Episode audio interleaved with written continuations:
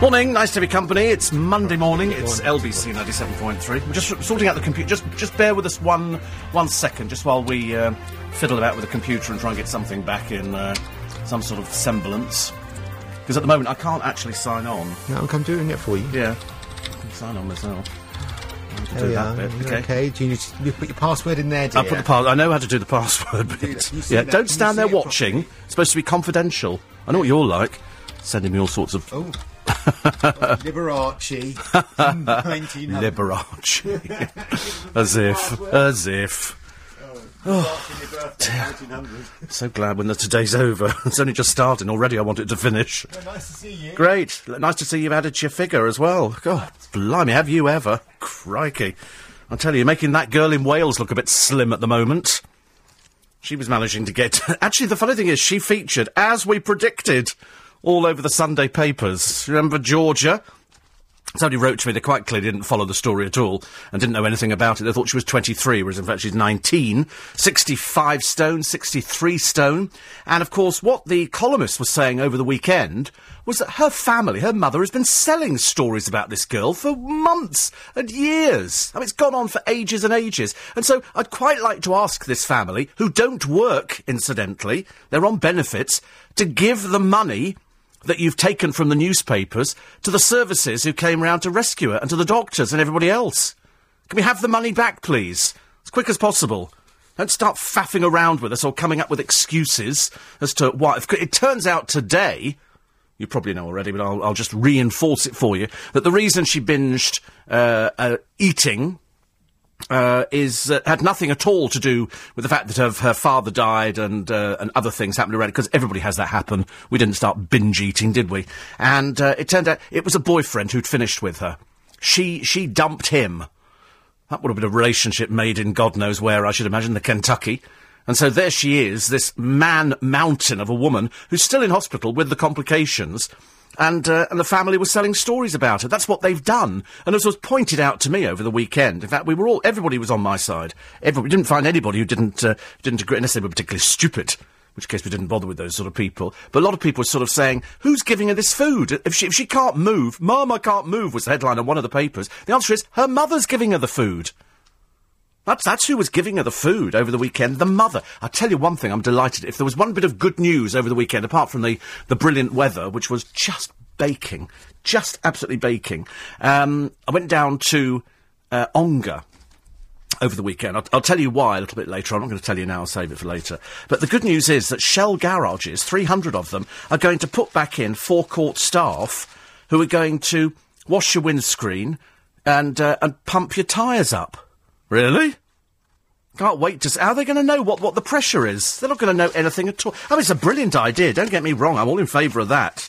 All in favour of that idea of, uh, of sort of people saying, "Oh yeah, definitely." Um, uh, you know, we're actually going to sort of give the uh, the people something back who spend a small fortune on the petrol because they're not they're not short of money. The petrol stations.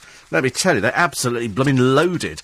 And so when I read, and I think it was in the Mail uh, on Sunday that uh, they were going to put forecourt staff because that's what used to happen. Remember years ago in Happy Days when you pulled into the filling station and you went over a piece of tubing and it went bing and it's so that they knew there was a car coming in in case they were blind and and then you'd pull up and then somebody would come out of the garage. I myself when we, we, we sort of lived uh, uh, at some some point on a building site. Don't ask how. It, it's too complicated to explain this morning. I haven't really got the time, or the effort, or the energy, or I'm not remotely interested uh, as to explain why we did. But I used to help out in the filling station. I loved it. I, cars would pull in, and you'd go out there, and you'd go, and they go five pounds, please. And you turn the little dial at the side, and you put the thing in, and you'd stand there, and it was all mist. Oh, it was wonderful. It was wonderful. It really was. So Shell are now going to recruit staff, and they will check your tyres. Which means they're going to shove more money on the petrol, I should imagine. You're not going to get it for free, are you? They're going to check your tyres. I mean, looking at the people who work in Shell garages at the moment, I mean, I shouldn't imagine they've got the faintest idea of even where my air inlet is. And don't just assume you can see it, because on my car you can't. Sad news over the weekend. It was so hot that wherever you went, where there was a bridge over a river, there were young people jumping off. In fact, the papers were full of nothing else over the weekend of young people jumping into the sea at Brighton. One young man jumped. His name was uh, uh, Hussein Mohammed, and he died because he couldn't swim. He couldn't swim. And we've explained to people before, you know, if you jump from bridges, and to be honest with you, I wouldn't do it in a million years. You know, and I can swim. I still wouldn't do it. Who knows what's under the water, under bridges? Shop, just imagine there was a shopping trolley right underneath the bridge. You can't see it, you jump in. Well, you're going to kill yourself instantly. And so uh, he, he did it to cool down. His girlfriend, I'm assuming it's his girlfriend or perhaps his uh, just very close friend, said that she uh, she battled in vain to save him. She had no idea that he couldn't swim. I mean, it's just absolutely ridiculous. Absolutely ridiculous. One, the one thing you don't do is jump off. I see it all the time. You see it around Chertsey, around Walton on Thames, all sort of places where you get sort of, let's just call them chav, shall we? You think it's great to jump off a bridge without knowing what's in the water underneath. And unfortunately, if you do, I mean, just if somebody was stupid enough to say do it off Richmond Bridge, the current is so strong there, you could be swept downstream before you'd even pulled yourself together. It's not like a piece of static. It's not like diving. We, we've we've had people. I've lost track of the amount of young people that we've lost because they've uh, they've jumped into a sandpit or something like that, and then they've uh, they've been pulled under by various things, and you just don't do it. But you can't explain to people. You can't explain to somebody, listen, don't, because they're hot. I mean, it was baking over the weekend. There's no doubt about it. I got burnt. Most people get burnt. The trouble is, I, I suddenly realised as well, because of the medication I'm on, it makes me burn even quicker. And I only discovered it a few years ago, because I was talking to somebody about diabetes over the weekend, and they said, did you notice that you can't use sunbeds anymore? I said, you know, I did. I absolutely did. I absolutely did. And so, consequently, I sort of, um, I remember going on a friend's sunbed. A friend of mine has got a salon, and she had a sunbed. She, she, she, do you want to, do you want to go on the sunbed? I went, yeah, okay. And I was under there for about two minutes, and I started. It was like prickly heat. It was like somebody was sticking pins in me, and I had to turn it off and come out because it was, it was absolutely terrible. It really was. It was an absolute, just it was a nightmare, so I don't bother anymore. But I didn't buy a sun hat over the weekend, and I should have bought one because I got uh, I got uh, got burnt to pieces. I'm afraid. We went uh, went out to the market, went out with uh, with the kid. We actually had a really good day. In fact, we had we had about like two or three days. We had a very nice meal. We went to a place just outside of Epping where they do ribs and chicken and everything else. It was quite a bit hot in there, but it was quite nice. Uh, I'd be very chuffed, says Stephanie, if you could say happy birthday, as I was born 39 years ago today. Oh, just a few years younger than myself. Says it on a Monday too, although the fun of the, f- the fair of the face went a few years ago. So there you go.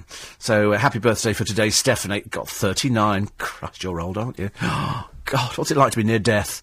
39 years old. Actually, I tell you, I tell you one thing, it will whiz through. 39, you think, ooh, that's great. Th- 39 is great. I promise you, between now and, uh, and 45, it goes like that. It's so fast. It's so, so fast. Anyway, so nice weekend was had by all. Went up to, we had rugby yesterday. God, tell you. I sat in a traffic jam. I, stupidly, I came back from town. I'd been, I'd been in town in the morning. Then I came back, and uh, and then I went out and I did a little bit of shopping. I wanted some coconut water. I got a craving for the coconut water again, so off I toddle to Waitrose, pick up the coconut water, stagger back again, fighting my way through the armies of rugby fans who are generally very amiable. They're very good, you know, they're sort of generally a very happy lot. And of course, when, when the sun is out, it makes people feel better. And, um, and so I'm, I sort of do that. And then I go home, I put everything in the fridge, and then I think I'll go and get some pies. So I go to the, the farm shop and I get some pies, because they do smaller pies. Suddenly I realised no point in buying a big pie, it's kind of wasteful for me. And so I bought some of the smaller pies, that was quite nice. Then came home, then I thought, I need another hanging basket. So I went out to Squires, because I'd seen one as I was walking around the garden centre, you know, they do lots of them, and you go, oh, two for £25 or whatever it is. And, and I see this one basket, and it's like, it's like finding your Christmas tree in, in the forest. You know that it's your Christmas tree because all of a sudden the light descends on top of it and it goes, da-da, that's your Christmas tree. And the same for me walking around the garden. Plants have to talk to me, I'm afraid. I know it sounds very stupid and very, um, and very fey, but I promise you, plants talk to you. I can look at acres and acres of plants and you know, all the same, but there'll be one. It's like buying a teddy bear.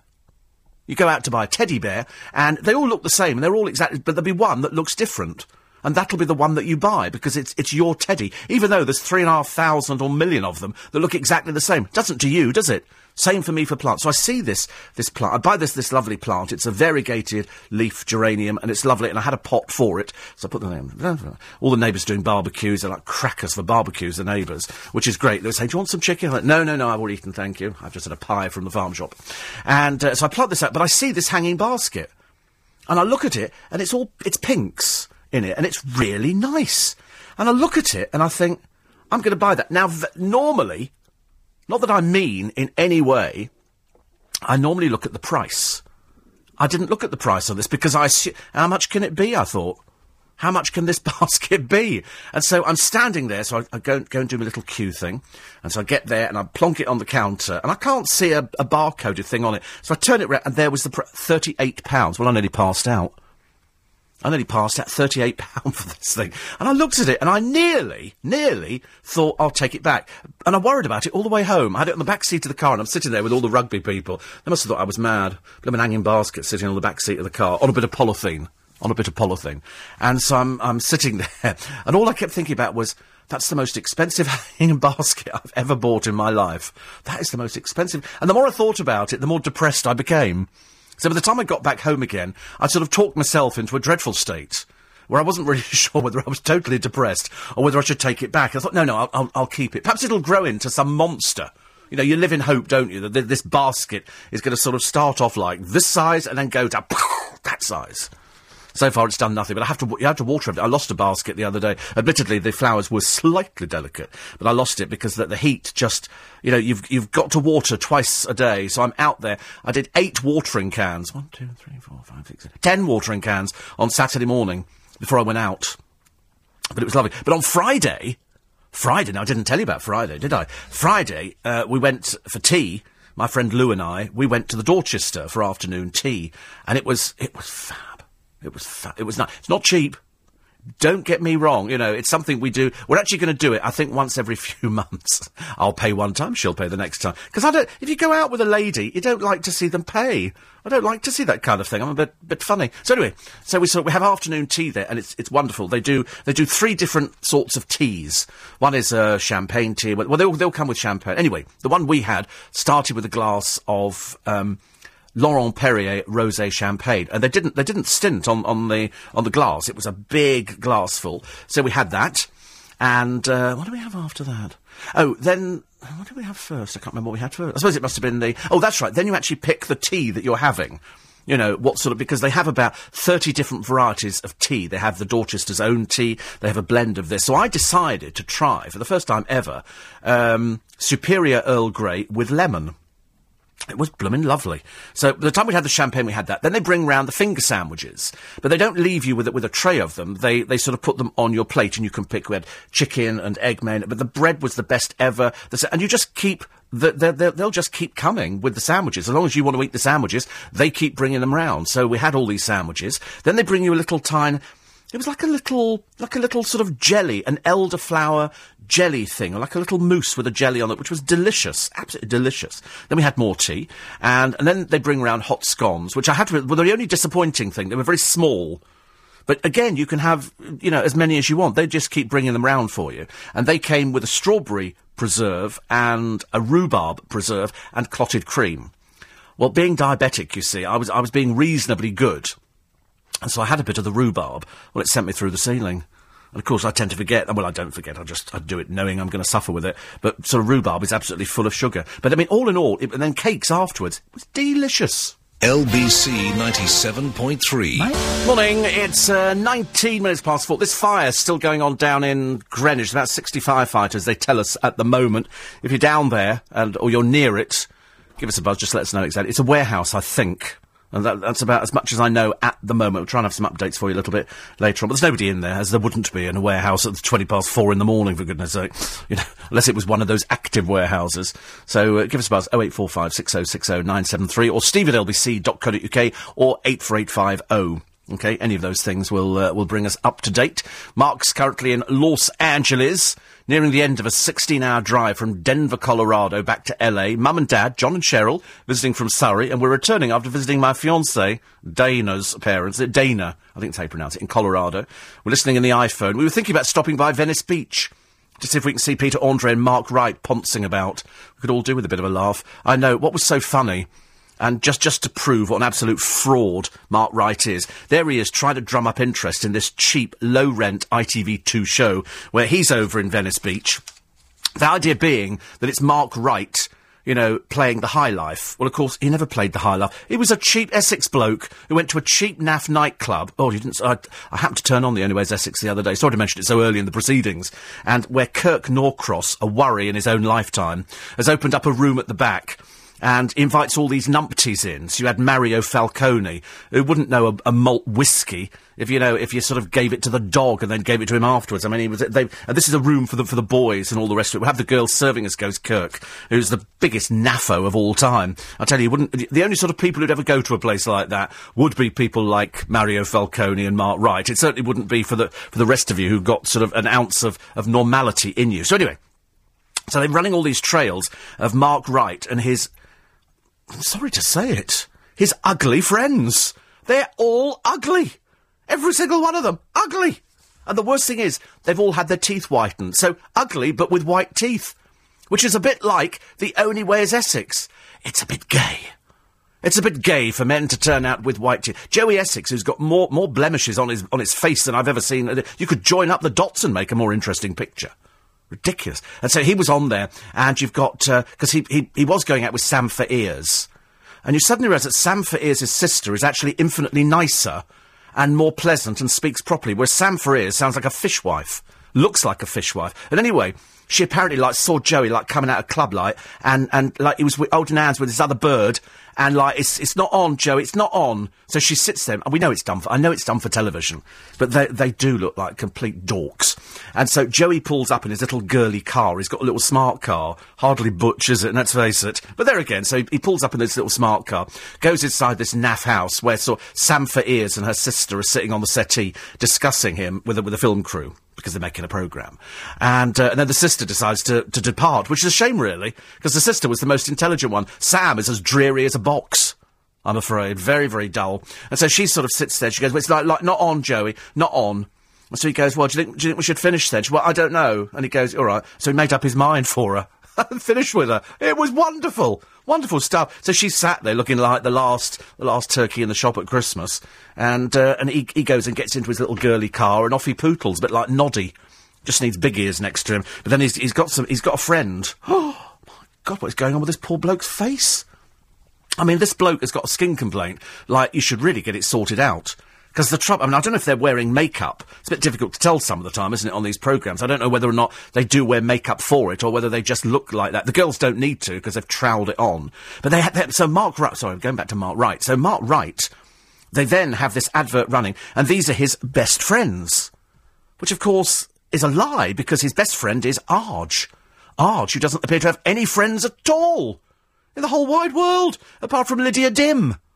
And God knows you don't want her and her barking mad mother, do you, turning up on the doorstep? Whoa! They're a scary pair. They really are. And so, Mark Wright is saying, and this is my best friend, this, and, the, and then, and all these sort of peculiar looking boys, who could be aged between, I don't know, 14 and 90, open their mouths to reveal piano keys.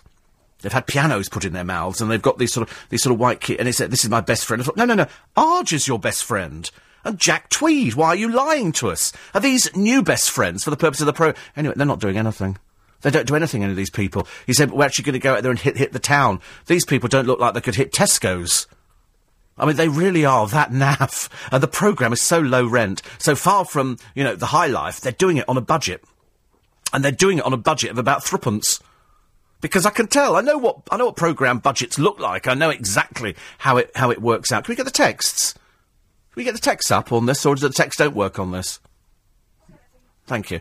And, um, and so consequently, you've got all these adverts running at the moment to try and drum up interest in some poor bloke whose personality is about akin to a caterpillar, and, and there's nothing else going on.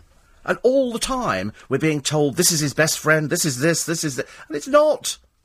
It's absolutely not. It's just absolutely ridiculous. But we all sit there, and I'm, I'm, I'm enjoying, I'm enjoying laughing at it in the same way as I was enjoying laughing at Cheryl Cole on The Voice.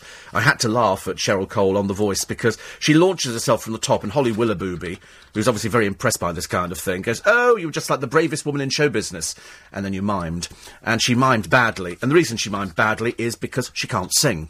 You know she can't sing. I know she can't sing. You can go to YouTube now and you can type in Cheryl Cole, and I think she was at a radio station's big weekend. She sings as flat as a dodo.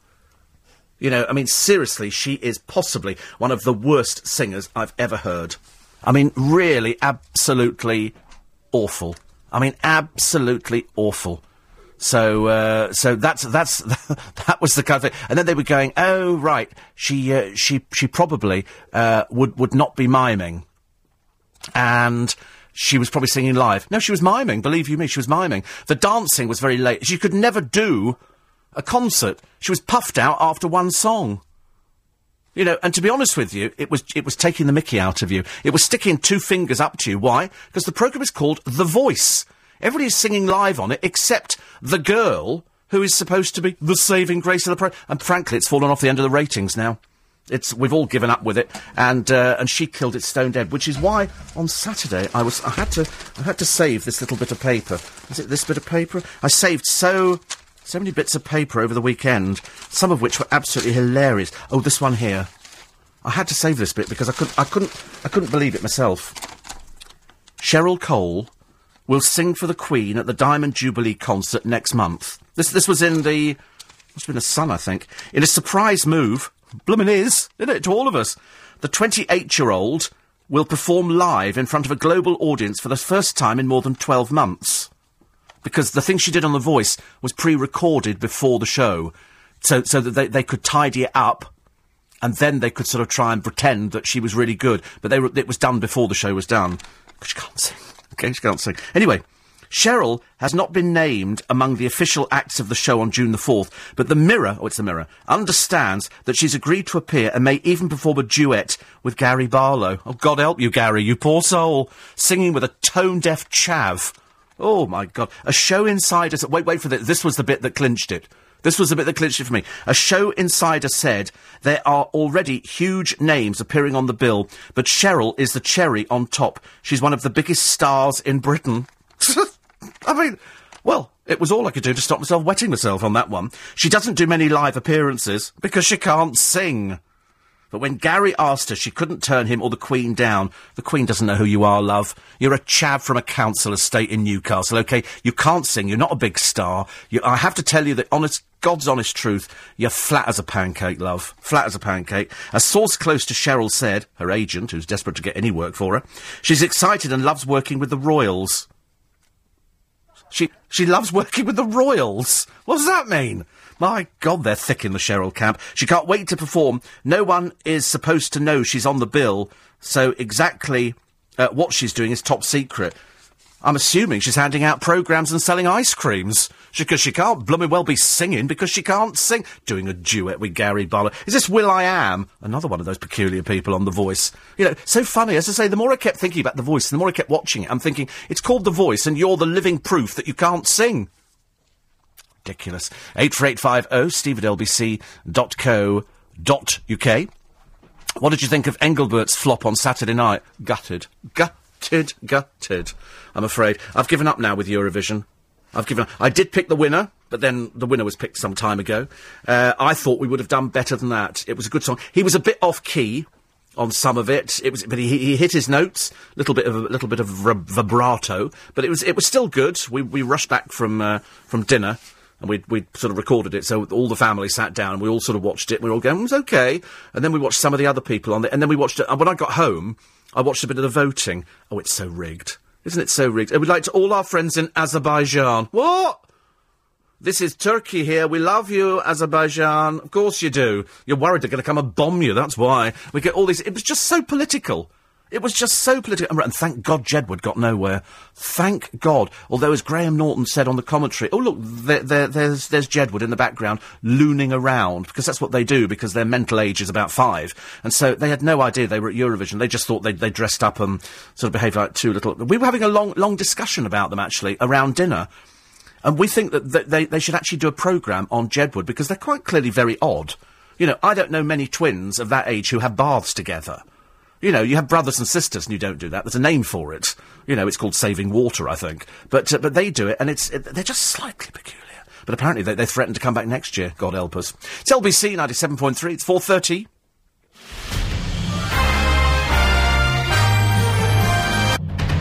LBC 97.3. This is London's biggest conversation with Steve Allen. Rain this afternoon.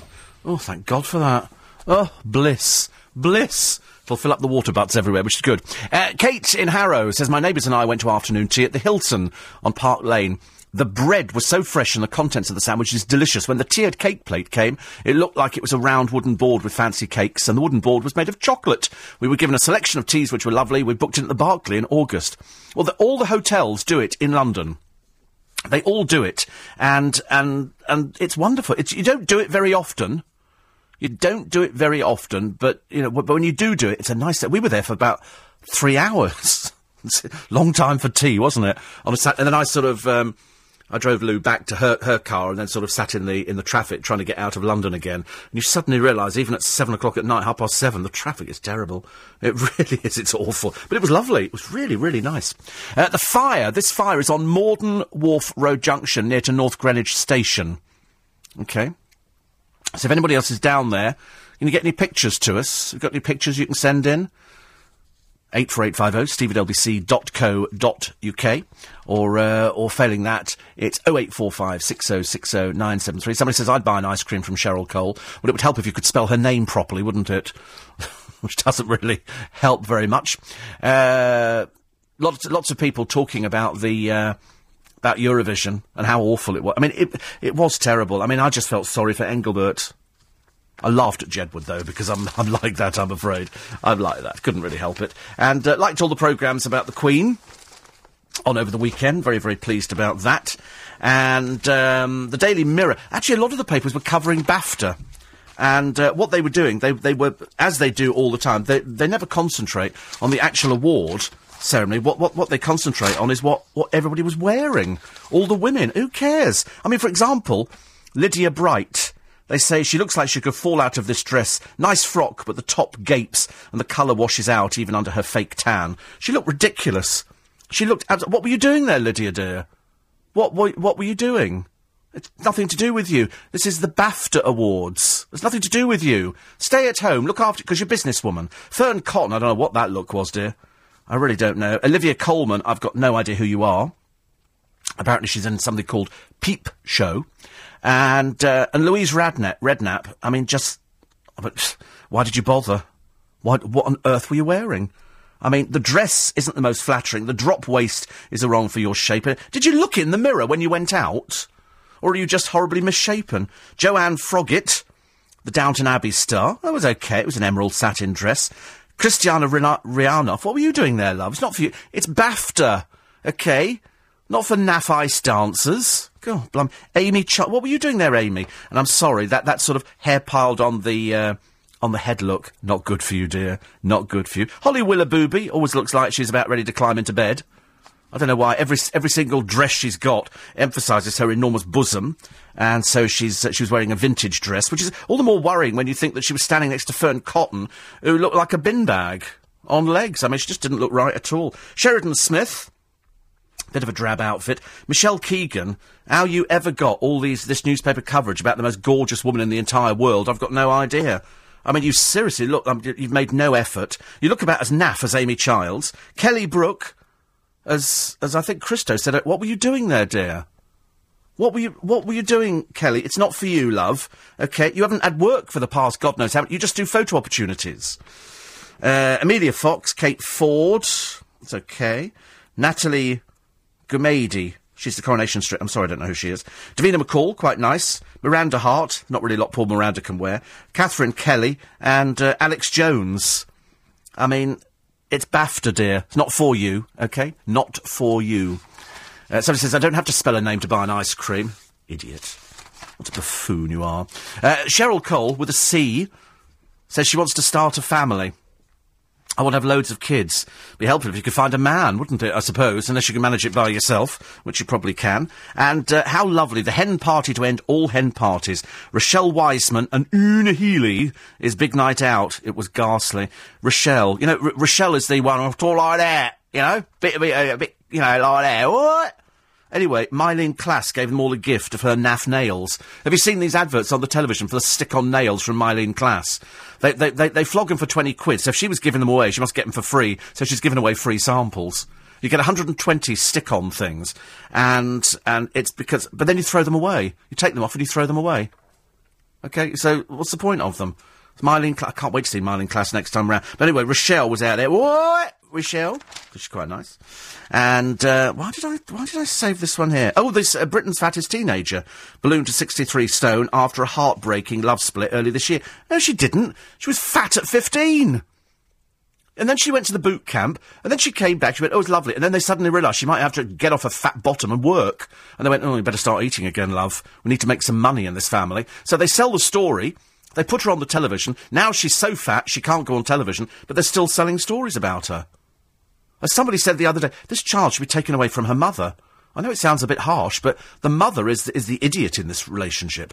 She's feeding her, her daughter who can't get out of bed and making her fat. 63 stone. She's going to be dead. She's been told the front pages of the papers, whether or not that's true or not, you know, unless you lose 50 stone, you're going to die.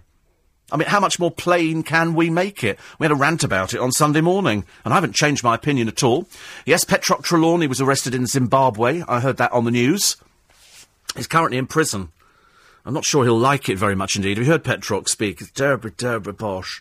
He used to wear corduroy trousers at LBC, and uh, he was he, he. I forget where Petrock came from. He actually came to LBC from from somewhere, and and they tried it. The trouble is, he was so posh. He sounded so posh that it didn't. Um, it, it, it didn't didn't quite sort of work really for LBC. So he kept sort of shunting the poor soul around. And then he went from here to a, a station, I think Viking Radio in Hull, where he must have really sounded out of place. But he was appearing in Zimbabwe, but he didn't have a work permit, so they arrested him. So he's, he's languishing in prison at the moment. Presumably the Foreign Office will be sorting it out. Uh, one here says fire in a warehouse and uh, not too sure about that. Right next to the Blackwall Tunnel northbound entrance, think they're going to close it. The tunnel. It's a large warehouse on fire. Lots of smoke, says uh, Eddie. Thank you. That. Uh, I've heard they're very traditional on the only way is Essex when it comes to makeup. They keep it authentic, Essex style, and use concrete. Well, actually, we were sitting having afternoon tea in Epping High Street on Saturday afternoon with the kids, and we're all sitting there, and my, my oldest goddaughter is 16 now, and we didn't see anybody who looked like anything from The Only Way is Essex, and we're right in the heart of Essex. Nobody, but nobody at Epping High Street looks at all. There's a few few chavs wandering from Walthamstow, Leytonstone, but you can spot them a mile off, you know, because they just look real chavvy. But there was nobody who looked like any of the girls from The Only Way is Essex. Presumably because they're all stuck in Brentwood, poor souls. And, uh, and Brentwood is obviously chav capital. Because they like to think they're all terribly posh, but they're not really. They're not. But the, but the funniest thing was Arg. I've got to go back to it because it, it just struck me as being so. Ch- Arg, who's got no friends at all. I mean, really, he's got nobody. He's, he's, I mean, he's really got no friends. So he's sitting all alone, nursing a drink, and this, and this friend of his comes in, and Arg starts bullying him. You know, he says, listen, I hear you, you've been texting my ex. And he said, yeah. He's texting Lydia, who's like, grateful to find anybody, I should imagine. You wait till they meet the mother. My God, they'll be out there so fast. And so, so this bloke sitting opposite Arg, and, and Arg is saying, why are you texting my ex? And, and the bloke is sort of trying to say, well, listen, you know, we've been texting backwards and forwards for ages. What's it got to do with you? Mind your own business, fat boy. And so consequently, he's sitting there and Arg is laying into him and Arg, in the, in the end, Arg loses and gets up and walks out. And I felt like saying, it's your ex. And he says to him, he said, you knew she's, he said, you know that she's my ex. And I felt like saying to him, I'm sorry, what is it about the word ex you're not quite understanding? You're not going out with her. What's it going to do with you, fat boy? Not interested. She's naff. You're naff. But it was when he sort of w- walked out that I quite liked, actually. Uh, Stuart says, I've got pictures. I can't open these uh, pictures up on here. I don't. Do, do pictures come up on that? On the SMS, I don't think they do, actually. Not on the, uh, not on the texts. Not on here. So you need to, to send them in. Email steve at lbc.co.uk. If you can manage that, which would be great from your phone. Uh, Matthew says, I hope it will rain today. It will. That is the rain forecast for today. It's going to be isolated, heavy and thundery showers developing in the late afternoon. Dry and sunny this morning, very warm. And then this afternoon, heavens open. Can't wait. Cannot wait. Cannot wait. Uh, somebody else in the uh, the paper today. Actually, they, they they were talking about. Do you remember that advert? I'm a secret lemonade drinker. Oh, white. They've recreated it again, but with the original two. The secret lemonade drinker ad was made in 1973 and ran for 10 years. Musician Elvis Costello's dad, Ross McManus, wrote and sang the original jingle, but the new song is I'm a secret lemonade liquor. Uh, actor Julian Chagrin was found in Israel, but Harriet Phillips was only located in Ireland after her son spotted a newspaper uh, appeal. Julian, 72, says it's amazing. So they've recreated it. I've seen a number of people doing that advert, though. I thought there were a few people who'd actually done it. I could be wrong. But I thought there was somebody else as well. Uh, Holly Willoughby, as I say, on the front of a few of the papers today. She's very pretty, you know, but she does look like she's about to climb into bed. And then, and, and she's a bit, you know, she's tried everything on The Voice to try and get an audience, you know. She's tried sort of, you know, being the girl next door, being all bubbly, but unfortunately the audience are turning off in droves. And, uh, it's, it's just not working. And, and, and to be honest with you, I think it, it's, it's not working because it's such a bad programme. You know, not helped, I'm afraid. Not helped by, um, by Cheryl Cole the other day, if anything. I mean, I've got more people turning off. Uh, there's a girl here, she just gets photographed with all celebrities. She's quite clearly got no life whatsoever. Sarah M. spends her t- spare time patrolling her Los Angeles hometown in search of Hollywood's finest, and for some reason she ended up with Jedward. What were they doing in Los? What were they doing in Los Angeles? Trying to get a job working or parking cars or something? But she's got everybody from Ashton Kutcher to Kim Kardashian, Miley Cyrus, Justin Bieber, Lenny Kravitz, uh, Katy Perry, Jessie J, Russell Brand, Lindsay Lohan. It's just a, just her with the stars. That's all it is, really. It's not really that exciting, but it uh, but it fills up a little bit of uh, little bit of stuff in the papers. I see that uh, Paul Gascoigne claims he's not touched alcohol in 12 months, but he's now taken up Botox. He's now having Botox. Oh, and the good news, the good news, um, Laura Johnson has been sent to prison. Do you remember Laura Johnson? Come on, you must remember Laura Johnson. Laura Johnson was that thicko who went out rioting, driving people around. She was driving the looters around. They've sent her to prison for two years. Whoopee! Fantastic. She's the so-called millionaire's daughter, the tycoon's daughter. Shame they didn't bring her up properly. She obviously thought she was being really big and really clever, and then she blamed it on all sorts of things, but luckily they... Sorry? Uh, Yes, she thought she was being cool. She, what she was doing, she she was driving these people around, and um, she claims she'd been forced to drive at knife point. Unfortunately, she's a liar, and so she's gone to prison for two years. Whoopee! I couldn't have been happier actually, because when this idiotic buffoon turned up in court with her parents there, because you know you've got to turn up with your parents because you're an embarrassment. And she was an embarrassment. I felt exactly the same sort of hatred against her as um, as that uh, rock star's son from Cambridge who swung on the cenotaph. I felt as, as disgusted by her as I did with him as well. The judge says you were excited by what was perceived as the thrill of uh, Okabuto's world. This is one of the uh, people in the car that she was stealing for. I mean, she's quite a bit stupid. But uh, two years, give you She won't do two years, which is a shame, isn't it? You know, she'll do. But anyway, perhaps she'll come out and try and be a better person and not start hanging around with silly little girls' blouses who think it's good. I was so pleased that when that came through, I, sort of let out a silent whoop to myself. I went whoop, like that. A bit like that, whoop. Uh, it's like, you know, when I opened up the Sunday papers and I was, I was right again when I, I actually predicted that the fat girl would be in all the papers, and she was. They've sold the stories again, but as all the uh, all the columnists are telling me, that's what the family do. They sell stories about the fat daughter, whereas in fact, really, what she needs is to get away from that family as fast as possible and lose weight. But she's got to want to do it You know, if she wants to eat herself, I couldn't care less. She wants to eat herself to death. That's her business. It's not in my family. Not in your family. Nobody's family. It's up to her and her mum to sort it out. But take her away from the mother. Take her away from the food. Get her working. She's 19. She doesn't work. She does not work, and I think that's disgraceful in this day and age. Absolutely disgraceful. Uh, quarter to five. This is LBC 97. Point Steve Allen. I keep forgetting they're going to bring back um, Big Brother. I don't know why they're bothering, actually. It didn't do anything at all in the ratings last time round. It was absolutely a disaster. Uh, more, more pictures in the, uh, the papers. Top TV stars fail to show up because, let's face it, if you go to the BAFTAs and people, the like of Kelly Brook turns up and Amy Childs, why bother going? It's turned into a joke, I'm afraid. It used to have some sort of class, the BAFTA Awards, but now it's, it's a bit low rent. I mean, Amy Childs, what were you thinking, dear? I mean, you can't be that delusional. And, and Kelly Brook, lovely dear, but what are you doing there? What's it got to do with you? Michelle Keegan, I don't know what they've said about you, love, but I tell you, the dress was dreadful. And, um, somebody called Lucy-Jo Hudson. And, uh, what did I cut out? The? I cut so many bits out for my, uh, for my extra programme today. And, uh, and I, I will be doing them later on. Still trying to get over the fact that, uh, Cheryl is the cherry on top. She's one of the biggest stars in Britain.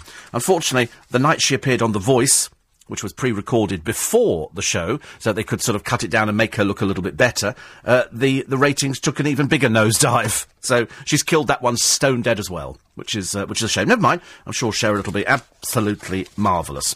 Um, some of the other stories that we ca- I'll come around to some of the uh, the I'll, I'll run through the uh, the BAFTA uh, nominations and the winners a little bit later on for you. Uh, some of the other stories. There's one here. It's a London Emporium launches cooking salt made from human tears. Sick as that. That is really sick, I'm afraid. And uh, and Tupperware parties. Do you remember Tupperware parties? Anybody know about Tupperware parties? Apparently, these uh, direct selling parties replace going out now. You know, you've had people on the, t- you've probably seen them on the television, Botox parties. And thing, things like that, and then you've you've got other, but Tupperware parties are quite normal. Now they have sex parties for sort of people where people go there and uh, and shape candles and, uh, and underwear and stuff like that. Not the kind of thing for you and I, ladies and gentlemen, at all. But uh, home party sales have surged by 120 percent recently. £400 million. And apparently it's because people want a cheaper alternative for going out.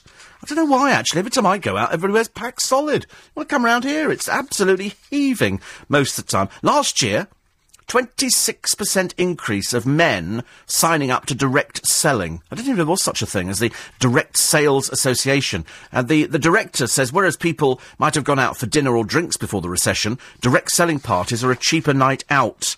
And so Jamie Oliver's popular cookware range is now sold at home parties.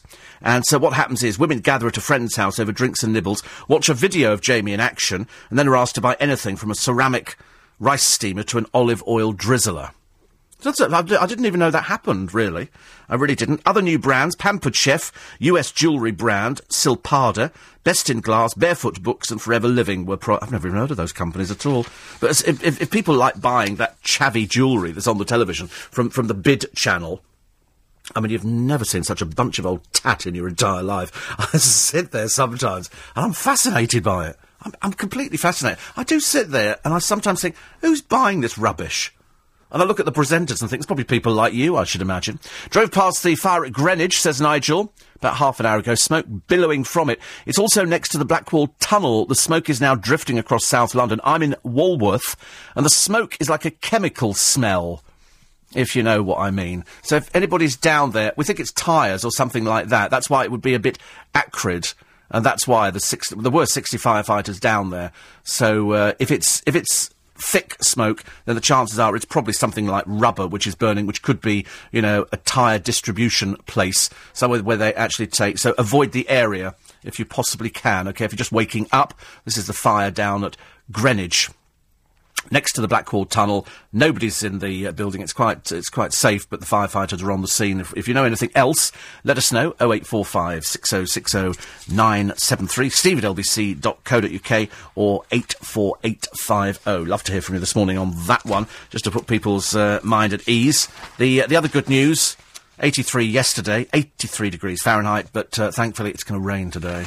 Later on this afternoon, whoopee! it's going to rain, which is uh, absolutely wonderful. And and the Queen, they say, is such a great granny. Her own children love her. All, all the Queen. Well, of course she would. Granny's like really loaded. Granny's like got forty-four billion pounds. That's what Granny's got. That's what makes her popular.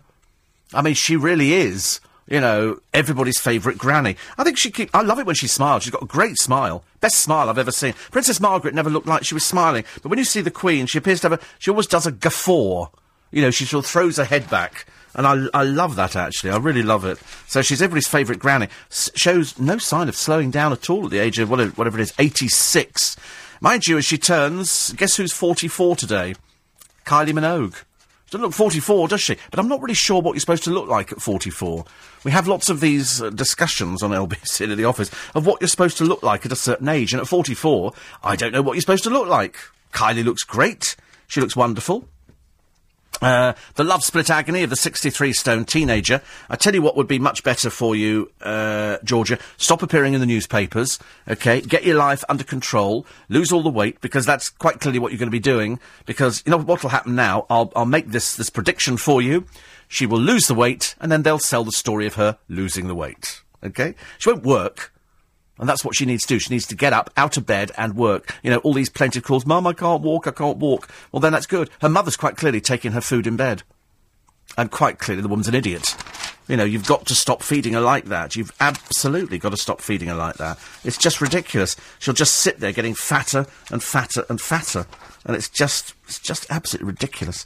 Uh, other stories in the papers today. It's all about the Queen, actually, which I quite like. And somebody else has fallen off a balcony whilst on holiday. This is another person. This, I mean, this is occupational hazard. This is a holidaymaker. She fell 80 foot from a hotel balcony. Chantel from Middlesbrough was left fighting for her life after plunging from the sixth floor of a hotel in Mallorca. She'd been on holiday with her mother, Kimberly, and sister, Jessica. Yesterday, uh, she was being comforted by her mother following reports that she fell after a family row. I mean, it's just ridiculous. I mean, we, we have had. Uh, th- what, what they're saying now is we don't believe she threw herself off intentionally. She sort of. But we're getting lots of this, aren't we? Absolutely lots. And, um, I mean, it's just. It's unbelievable. The amount of people that fall off balconies. We have had people before who, of course, have tried to jump from balcony to balcony, and that's just absolutely ridiculous. And they generally do it when they've had a few drinks uh, or they're coming back. But you know, you have a family. If you go on holiday with your mum and your sister, and uh, and you have a row, and then you fall off a balcony. It sounds slightly odd, doesn't it? But there you go. So uh, somebody else that we'll have to keep a, an eye on as well. Uh, and there's a picture of a lady in the paper today. You won't. You might not know who she is. I knew who she is straight away because I interviewed her, because she featured on LBC quite a lot. Her name is Cynthia Payne. Cynthia Payne was notorious. She ran a brothel. Cynthia Payne ran a brothel. They made a film about it, and uh, she didn't. Sh- how much of it was true? I'm not entirely sure. She's 79 now, and uh, she claimed that people paid with luncheon vouchers. So that's how. So people. So so so to get round the law, they didn't pay cash. They paid in luncheon vouchers. I was never too sure if it was true or if it was just you know a good story. That that was that was the difficult thing. I've just realised why Amy Childs was at the BAFTAs. She was giving an award away with that peculiar gay cousin of hers, Harry Derbridge. Still not working, Harry. You really must try and find something to do. And uh, but it was nice. They they were all there. A lot of people sweating badly. And um, and I think Coronation Street got for, for best soap, which is about time actually. They are. It is particularly good as soaps go. Some of the storylines and some of the acting are a bit lame. And Rolf Harris got an award, which I was very pleased about. Very very pleased about. I was also quite pleased about the fact that uh, we should ban the Syrian delegation from appearing in the Olympics. I know a lot of people. They're going to. They'll talk about this later on and and I think it's it's going to be a case of a lot of people. You'll see pictures in the papers today, which you will find absolutely horrendous. They're of dead children, and the papers have printed them in an effort to uh, to explain to you exactly why we should ban Syria from appearing. And uh, uh, Nick Ferrari will be talking about that a little bit later on today. So uh, it's great. 84850 steve at lbc.co.uk. Actually, the, um, the, uh, the smell of the smoke from Greenwich is blowing towards Brixton. And uh, that's good. And uh, and also, this is from, from Jason, the Daily Bread driver. Are you, Jason, are you the, oh, I lose track of which one it is. I keep seeing the, um, oh, I can't, what's, what's the bread that begins with W? Warburtons. I keep seeing the man with the Warburtons lorry every morning, and I don't know if he's Jason or if he's somebody else. 84850 steve at lbc.co.uk. I got a bit excited about the Olympic torch the other day. People getting very excited watching the Olympic torch coming through. I thought, well, that's quite nice, actually. And uh, Phil says, I'm surprised Kelly Brook could find time away from posing on a beach in a bikini to appear at the BAFTAs. Oh, God, she'll turn up for the opening of a fridge. She's like that. She opens the fridge door and, and people go, Oh, you're Kelly Brook. I'm so Kelly Brook. I'm so Kelly Brook. Unfortunately, of course, you don't really want her to speak. She, she is just something to look at, which is quite nice. Vid and David from Ty Nice say, We hear that Twickenham is to get a million pound facelift. Is that the town centre or are you, or, or one of its famous residents? Are we really? I, th- actually, I think they've already started. It's, it's not so much a facelift. What they've done is they've picked out various shops and they've let them have a paint job on the outside and a new sign up or something like that. It's okay. One of them appeared to be, in fact, actually I've suddenly realised, one of them appeared to be all the same group of shops. I'm assuming all owned by the same company. And they've all been done up at the cost of what? I've got no idea. They put tiles on them and new signs up. So, whereas there's, there's, there's quite a lot of places, whereas Paul Cooper, who's been there the longest, the longest out of anybody, didn't get anything at all. He's always like a bit fiddled, really. Ridiculous.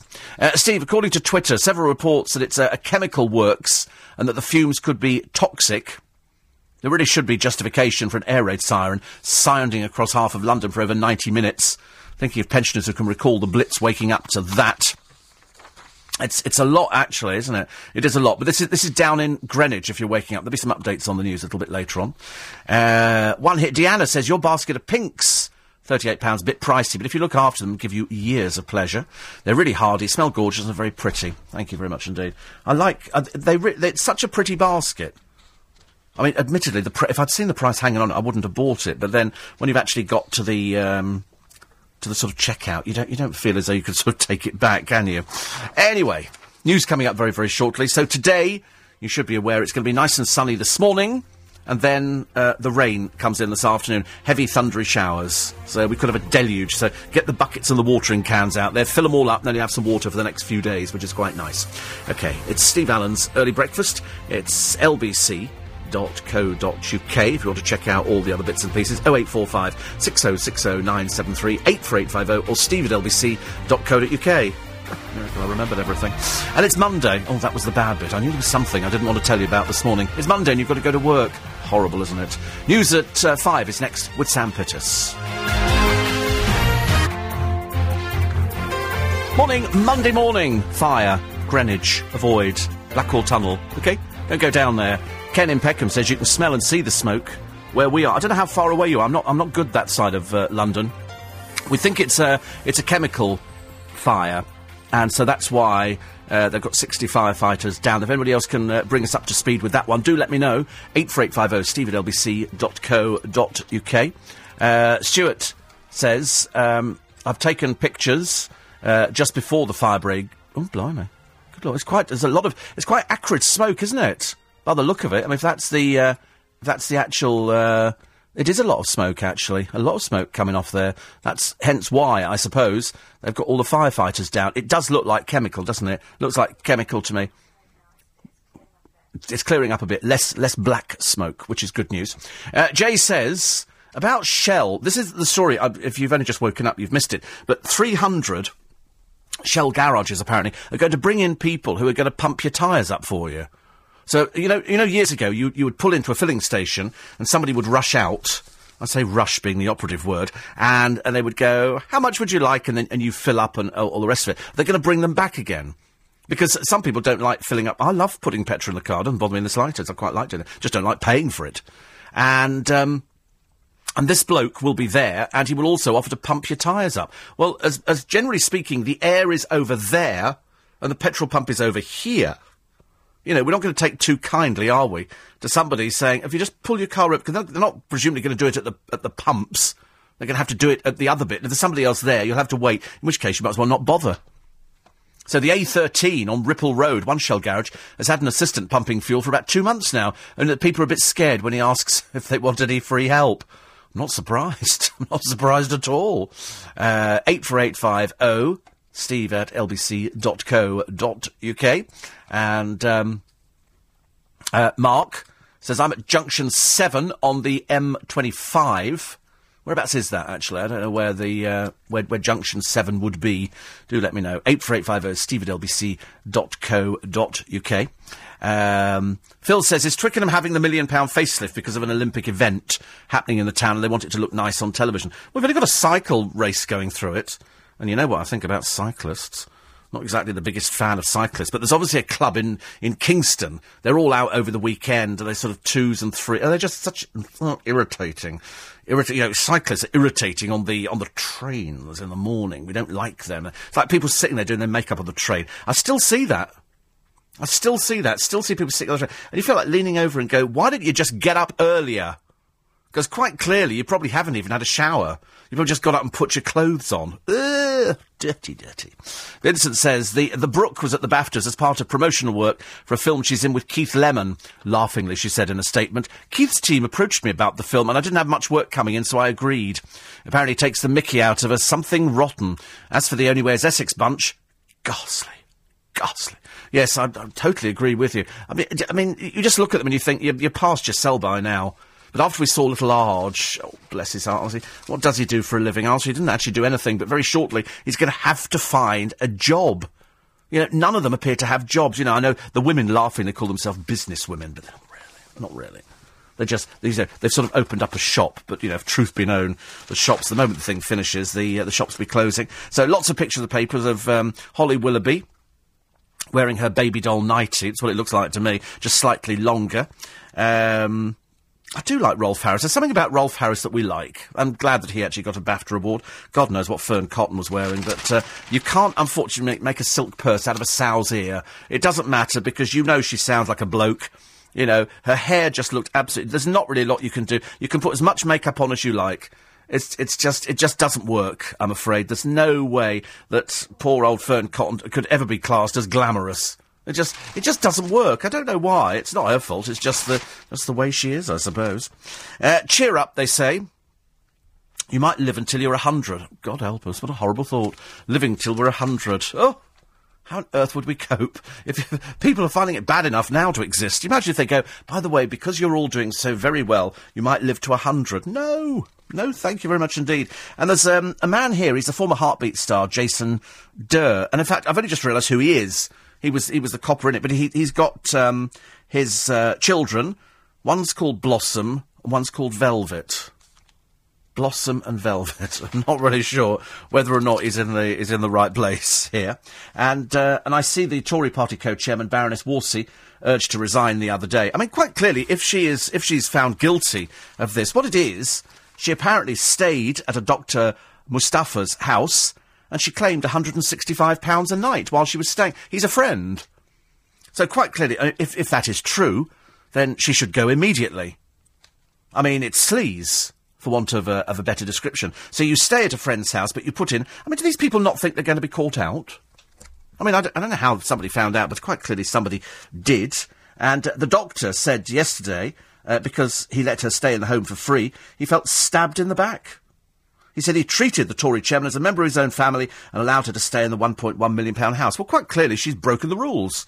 And if you break the rules, then you have to face the consequences. And the consequences would be that she's kicked out. Not the first time. We've, we've sent them to prison before now, some of these peers, for, for breaking the law. It's, it's the kind of thing that goes on. I like the idea as well that uh, they're going to be talking about this with Nick Ferrari this morning after the news at 7. And uh, should we have an amnesty for politicians' expenses? That'll be the, that'll be the basis of the question. And the answer is some people will say yes, and some people will say no. I think Anne Widdecombe's going to be uh, popping up on the programme, and probably what, what she'll say is that uh, it's too late for an amnesty. Everything's been uncovered. Scrap expenses completely and raise MP salaries. And that way, then, the, you know, there is no fiddling because quite clearly there's loads of fiddling going on. And has the Olympics changed the East End? If you're in the East End, what would you say to that? Probably you're going to be saying uh, yes. 84850. Mahendra says, uh, um, we're listening on the smartphone. We're, we're in Kos, on the Greek island. and which sounds lovely. And we used a, a travel company. We booked and paid for five star hotel accommodation with all inclusive by Amex with confirmation writing. We've ended up in the same complex with a four star hotel. Oh, that's the problem. When you when you book these sort of places and they book it, what they'll probably. I mean, I don't know how that works in your case, um, and and I don't know whether or not what you should do. You must keep a list of everything you do. So, in other words, you know, if you're in a four star hotel and the five star, you need to take pictures of your four star hotel and say, listen, we paid for five star. But they found lots of British tourists in the same boat.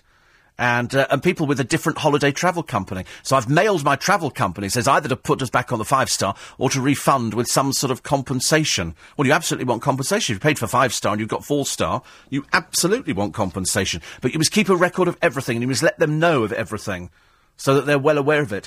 Excuse me, it's no good coming back and then thinking about it because you'll you'll forget all the main bits. You take photograph your hotel, then you take photographs of the other hotel, and then what you need to do is go to the other hotel and check that they do have vacant rooms. Because sometimes what happens is hotels get full up quite quick because they overbook. And then what they do is they shove people into an associate hotel. That happens quite a lot.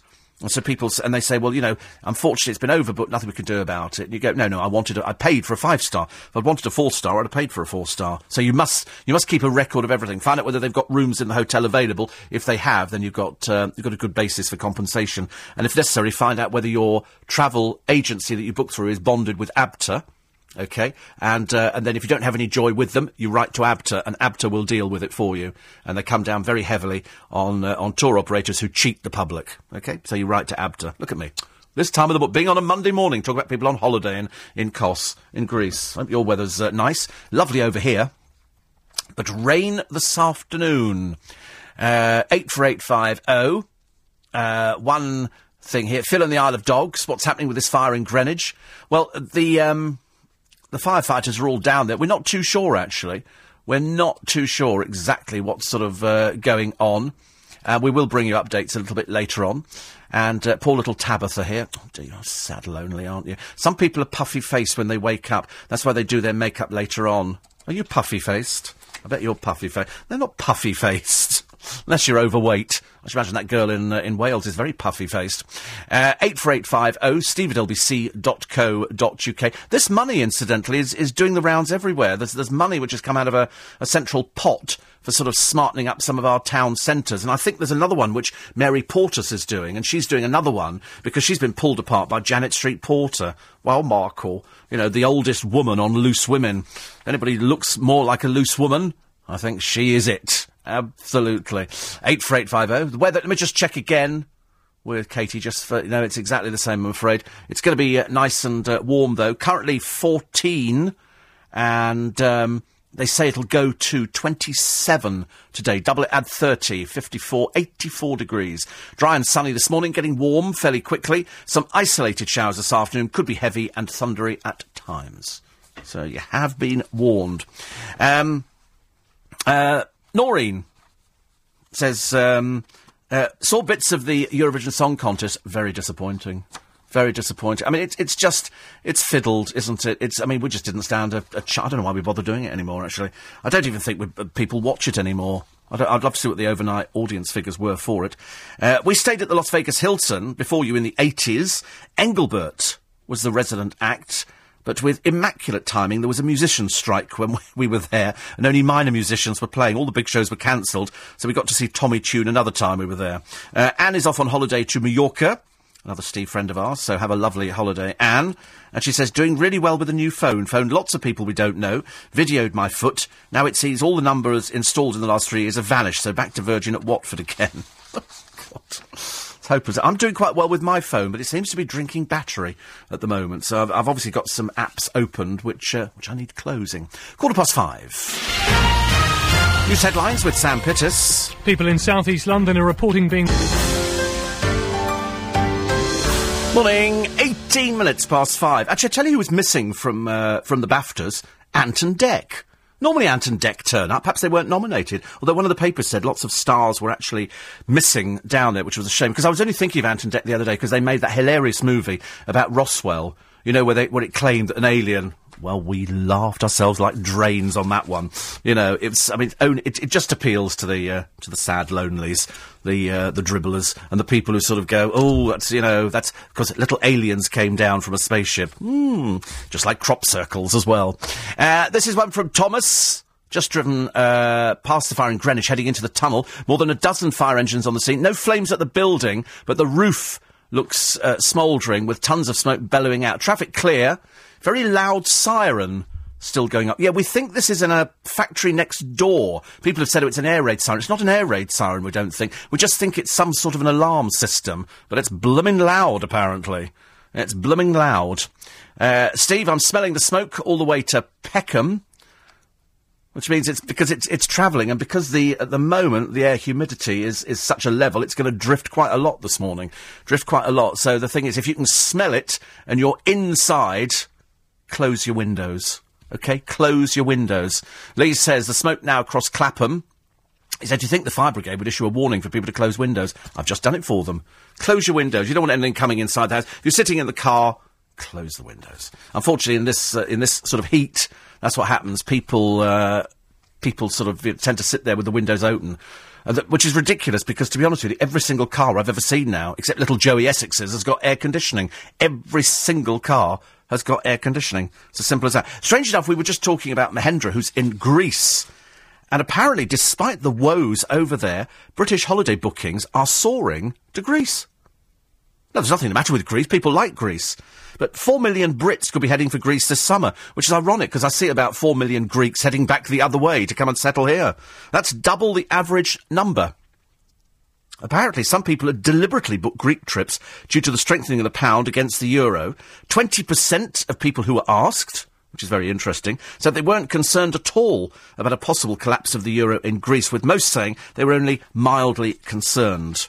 Fewer than 2% had cancelled a pre-booked trip to Greece, while 47% said they would not change their travel pa- plans, whatever happened over there. Which is good news, actually, isn't it? I mean, I think it's quite good. I mean, to, to be honest with you, it's also, it's quite cheap for us to go over there. I've never been to Greece. I've never been in my life. It's, it's never appealed to me. To be, to be, to be honest with you, you can get all the food over here. We get all the. I don't need to go over there. We had we, we have the sunshine. Everybody's sitting outside at the moment. We've got all the sitting outside people, and uh, and it's lovely. And so you can have you know whatever they have there. Is it stuffed vine leaves and things like that? How dull. I mean, really, how backwards. It's small wonder the economy's fading. Let's take some vine leaves and put some food in it. Actually, my my friend Michael eats stuff like that all the. He loves that. He loves it. And his mother does something very interesting with a with a pig's head she pickles it, or she does something with it, and people eat pigs. It's, it's, obviously very traditional, and it's obviously something that people have grown up with. Frankly, it fills me with horror, I'm afraid. Absolute horror. The idea, because I know that. Because Frankie from the butcher's came in and said, Does your mum want another pig's head? And so I said, Have you got them in? He said, Yeah, we, we, we got a couple of them. Oh, no. Felt quite awful about it, I'm afraid. Quite awful about it. Uh, 84850, Joanne says so Kelly Brook was at the BAFTAs. Hmm, the next bit I won't read. Uh, have you seen the advert for Katie Price's new show on ITV2? I thought they'd finished with Katie. Why are they bothering with her? The last show didn't rate.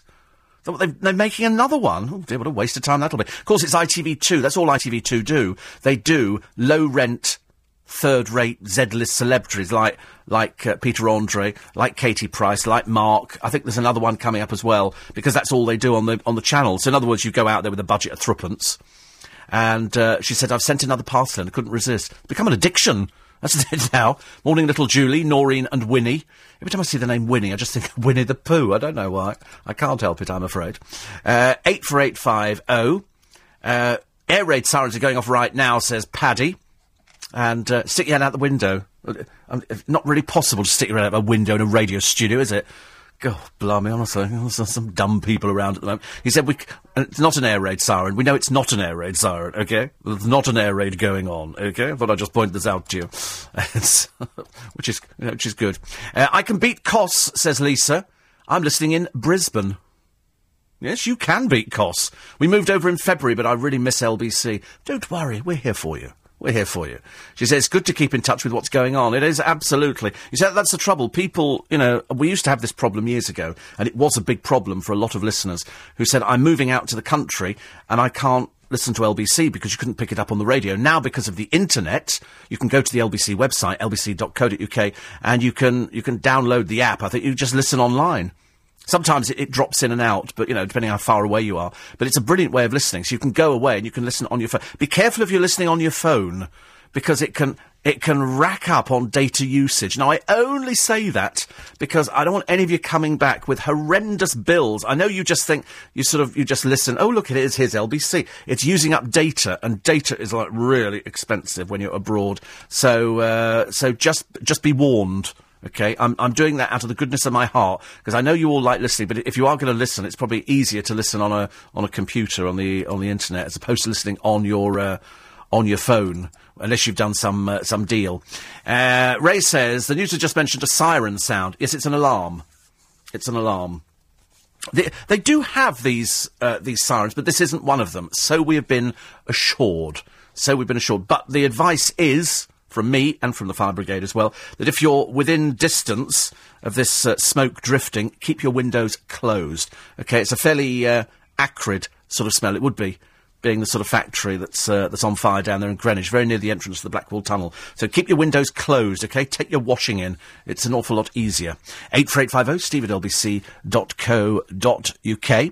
And uh, so if, if you've booked a holiday to Greece, you haven't cancelled it, have you? I'm hoping that you're going to uh, you're going to uh, to fit in quite nicely with this survey, which says that people are not put off by the fact that uh, that the country is going broke or is broke. They're still going there because it's uh, and in fact some some tour operators even slash the prices to get people to go there. So that's another incentive because we do like a bit of value. I remember it years ago when it was something like two dollars to the pound. That was fantastic. That was. I wish I bought loads and loads of dollars. But uh, the only way I could have helped you. Sorry, like what? 300 in New York. See, you could do that. I mean, I hope that you all made a lot of money on my recommendation for Eurovision when I said Sweden would win. We told you that on Friday, and lo and behold, Sweden won. They were, they were miles, miles ahead of everybody else, and we didn't do very well, I'm afraid, which was a great shame. But there again, you do get the feeling that Europe hates us. They don't mind taking all the benefits that we have as a country. They'll come over here and thieve, and they'll come over here and take benefits and get free houses and everything else, but they don't want to vote for us when we have good old Engelbert which is a great shame. Sarah says, Pig's Head, the food programme with Giles Coren and Sue Perkins, saw them eat the. Oh, no. You see, I can't bear things like that. I mean, isn't it awful? You'll eat bacon, and you'll eat. I mean, actually, I don't eat very much pork at all, but I'll, I'll, I'll eat bacon. But uh, but you don't want to see the pig as it is. So when this head turned up from the butcher's, it's like take it away, please. Take it. It just is horrible. It's horrible, and I, I realise it goes on all the time. We were having our spare ribs the other day with the with the kids and it was really nice, actually. And then we started talking about how we ended up with spare ribs on our plate, and then the conversation went went right out the window. I'm afraid we all got a little bit panicky over the whole thing. Uh, another one here, and uh, this is uh, apparently oh they've got a range of pool and chemicals in this particular company. It's uh, an acre of bonded storage and a tank farm capacity of 368 tons. It's headquarters of the filling, packing, and distribution of uh, a champion brand of uh, pool and spa chemicals. That's why. That's why. And so, because of all the uh, the pallets and everything else down there, that would be the, the thing that's going off. And the uh, the chemical smell that you can smell is the uh, is the pool stuff, presumably. Anybody else has got any more on that? Then uh, do let us know, please. Eight four eight five zero steve at lbc.co.uk. Uh, we'll take a short break in a in a moment. There's a f- there's another phone app. We can tell you how your tax is spent. Do you know? I'm now running out of room for phone apps. I don't want any more apps. There was one the other day that uh, somebody said you, you, can sort of, I forget what it is, but it, it, sort of helps you find out about people. So you can put in sort of, you know, Sam Pitt is his name or something like that, and it will tell you exactly what he sort of does, does for a living. And I don't, I don't need an app like that. I just ask. I said, what do you do for a living? You know, it's, it's so much easier because I've got lots of apps and still the most popular, Angry Birds. Out of all the things, Angry Birds, and I've met a few in my time, let me tell you, just even around here, which is interesting. I'm delighted to say that the great British clean-up is happening. I hate people who drop litter. I don't drop litter. I will hang on to it and put it in my bag and take it home rather than drop litter. But I see people all the time, and luckily the Daily Mail have got a big spring clean for the Queen. Um, and they, they've got a lovely picture actually of a Burger King volunteer with a big smile on her face with bags of rubbish. It's amazing the rubbish that people throw out, isn't it? Amazing the things that people just sort of drop on the ground, be it cigarette packets. I mean, it's bad enough with chewing gum. You walk down the pavement, that drives me insane. Absolutely insane going out there. The other story I was going to mention to you, which was. Um, about uh, Robin Gibb, who died the other day. He had a love child with somebody who used to work within the house, and he paid four million pounds for the uh, for this child's well-being. And what they were saying the other day, his fortune is estimated about 150 million, something which actually doesn't seem very much for the amount of hits that they uh, that the boys turned out. Uh, and they're, they're, a little bit worried now that she might get a, a, very good lawyer, and they might try and get more money out of the estate. So that uh, that one we will watch very carefully. Uh, eight four eight five zero. Uh, one here from the countryside from Dale who says, You've been saying the alarm is just an alarm, not an air raid siren, but I've watched some news video and it sounds like an air raid siren to me. Very similar or similar to an American tornado warning siren, because we're all familiar with what they sound like, aren't we? I, sp- I spend my life worrying about tornado warning sirens. In fact, I went to bed screaming last night thinking about it. It's Steve Allen, it's early breakfast, it's LBC, time now 5.30. 1.3. This is London's biggest conversation with Steve Allen. Morning, 27 minutes to uh, 6 at Steve Allen's early breakfast. Uh, Gaz says, well, at least Engelbert didn't come away empty-handed. Rumour has it that the, uh, the Russian grannies were spotted throwing their clothes at him. I mean, that was just an embarrassment on the, uh, on Eurovision. Uh, I mean, apart from the fact that, I mean, we, we were first off. I thought it was, uh, I thought it was very good, actually. I thought it was very good indeed. And, uh, and I just looked at the Russian grannies and I just felt sorry for them. I felt sorry. But as somebody's pointed out to me, you know, out of the 26 countries in Eurovision, 16 were ex-Soviet or Eastern Bloc countries. Makes you wonder why we didn't win, doesn't it, really? And so they're all there and they all vote for each other. Azerbaijan for Turkey, for Turkey for this, for that, for this. And, and you felt a bit sorry for them, really. You, you, I, I, felt a bit sorry for You know, to watch the, the, the, these grannies coming on, it was very sweet, but they couldn't sing for toffee. I mean, they couldn't sing for Tommy. They just shuffled around like a lot of old people. You know, not even in any sort of order. I, I, just, I just felt a bit sorry for them. I mean, it was entertaining, mildly, but Eurovision is about singing. That's why Cheryl Cole completely killed The Voice the other day by miming, and there was no doubt in my mind whatsoever she was miming. You cannot dance and sing at the same time. That's why a lot of these uh, people's shows are half mime and half half singing because you, you need to, to try and store the, the energy up actually. And somebody just sent me uh, oh that's right, Martin's been to Vegas, saw Elton John before he got taken ill, Stevie Wonder and David Copperfield, as well as eating at Gordon Ramsay's new steak restaurant at the Paris Hotel. We stayed at the Aria next to the Bellagio. They're lovely hotels over there. They really are. I would recommend Las Vegas to anybody, but only, but only because it's it's it's just adult Disney. It's you know the hotels are just big. I mean, they're just vast. You know, I mean, you, you could live inside Caesar's Palace.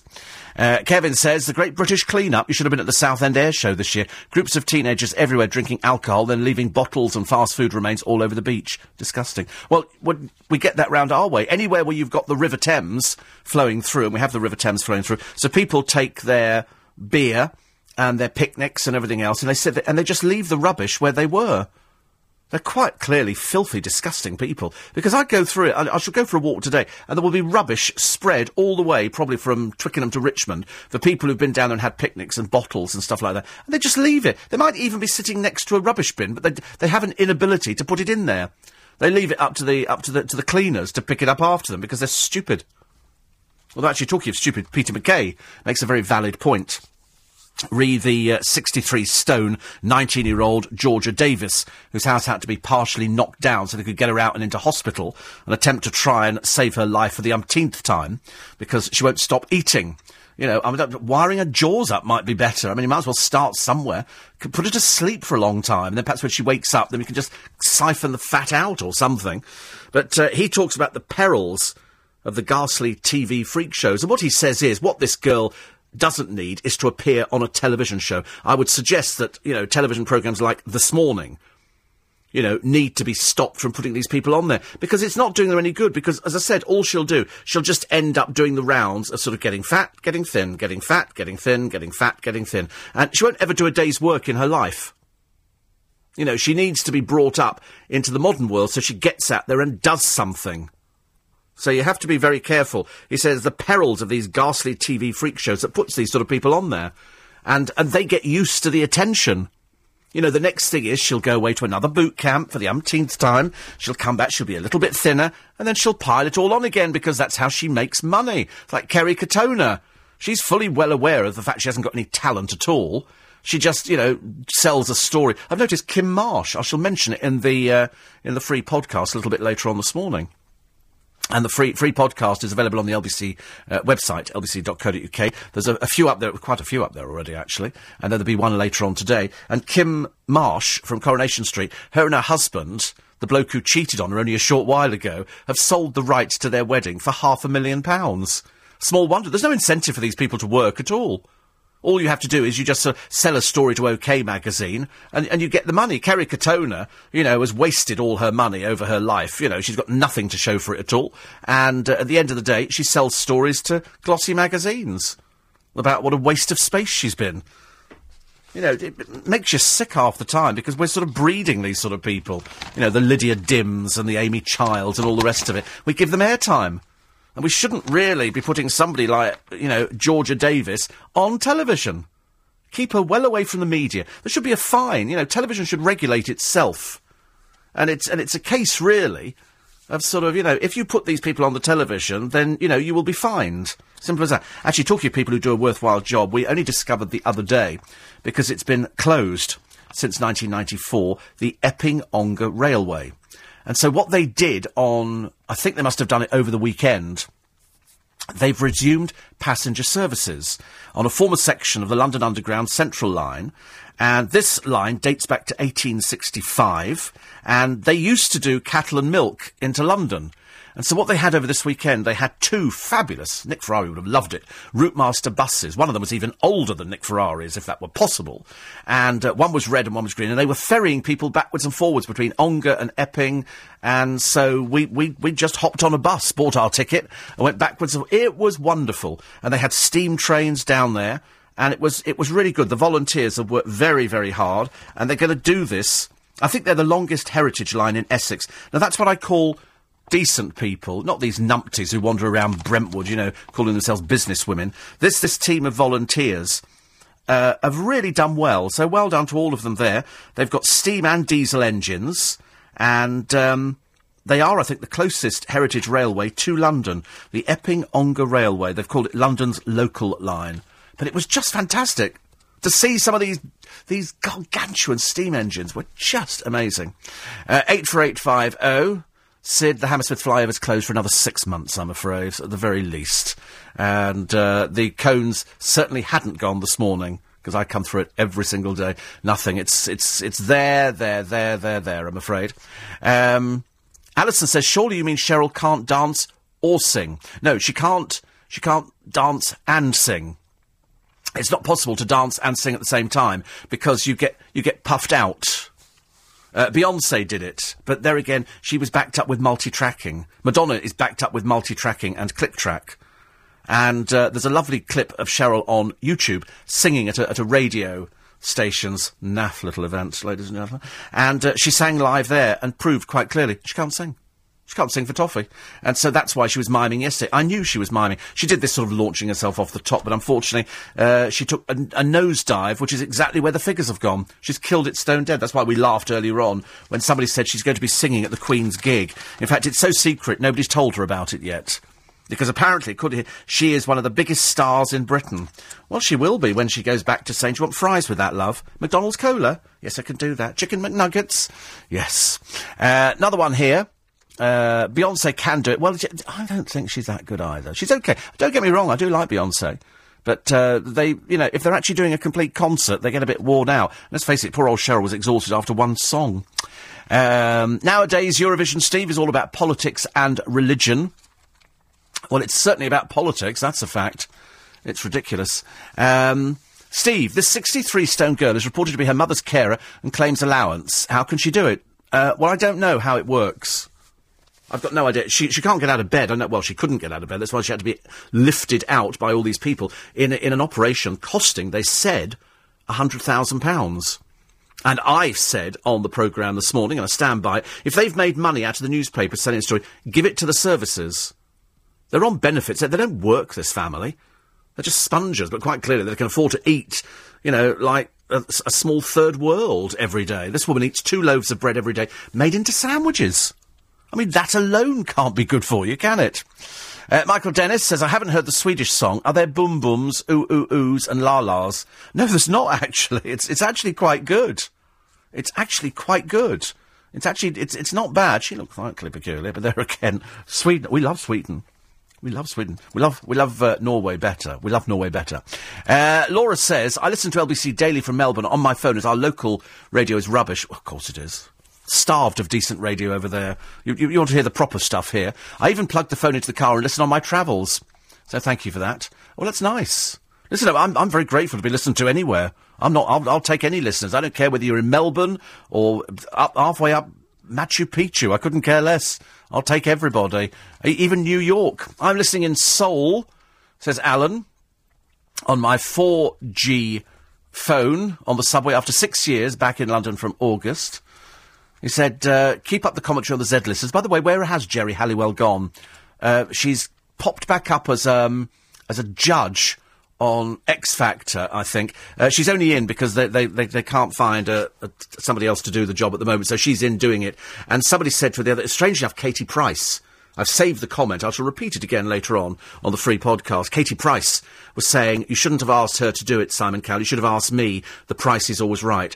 Uh, I'm sorry, um, sorry, Katie Price, but nobody wants to listen to your flat, nasal, monotone, boring butch voice. You know, we're after somebody. And admittedly, Geri Halliwell is a bit of a fraud. She isn't this sort of, ooh, kind of person that you see, you know. Even when she was in the Spice Girls, it was all an act, I'm afraid. She, you remember, she was the little girl who did Topless and worked on game shows, one game show. And uh, she was, she's just an attention seeker, but she was never as feisty as you think she is. That was just an act for the cameras. So when, when she does it now, you kind of cringe a bit, going, it just looks wrong. But we certainly don't want Katie Price. We don't want Jordan doing anything on television. In fact, keep her well away from television completely. Oh, ghastly. Uh, Sydney in Australia, says uh, Therese. I've been listening online since we moved here. I sit at my desk laughing like a fishwife. Well, you mustn't. It's naughty. It's not very good for you at all, is it, really, I'm afraid? Uh, 84850. I'm listening in Dubai, says Sonia. Lovely. She says pig's head along with the feet is a fantastic Barbadian dish called black pudding and sauce. Do try it. Oh, I, could, I couldn't eat a pig's head. Listen, you'd have to strap me. I'd, I'd, I'd rather starve, I'm afraid, than eat anything like that. I could, I couldn't even eat pig's trotters. I mean, I just I could not eat pig's trotters at all. Uh, the Russian grannies, says Mary, reminded me of a Russian doll set.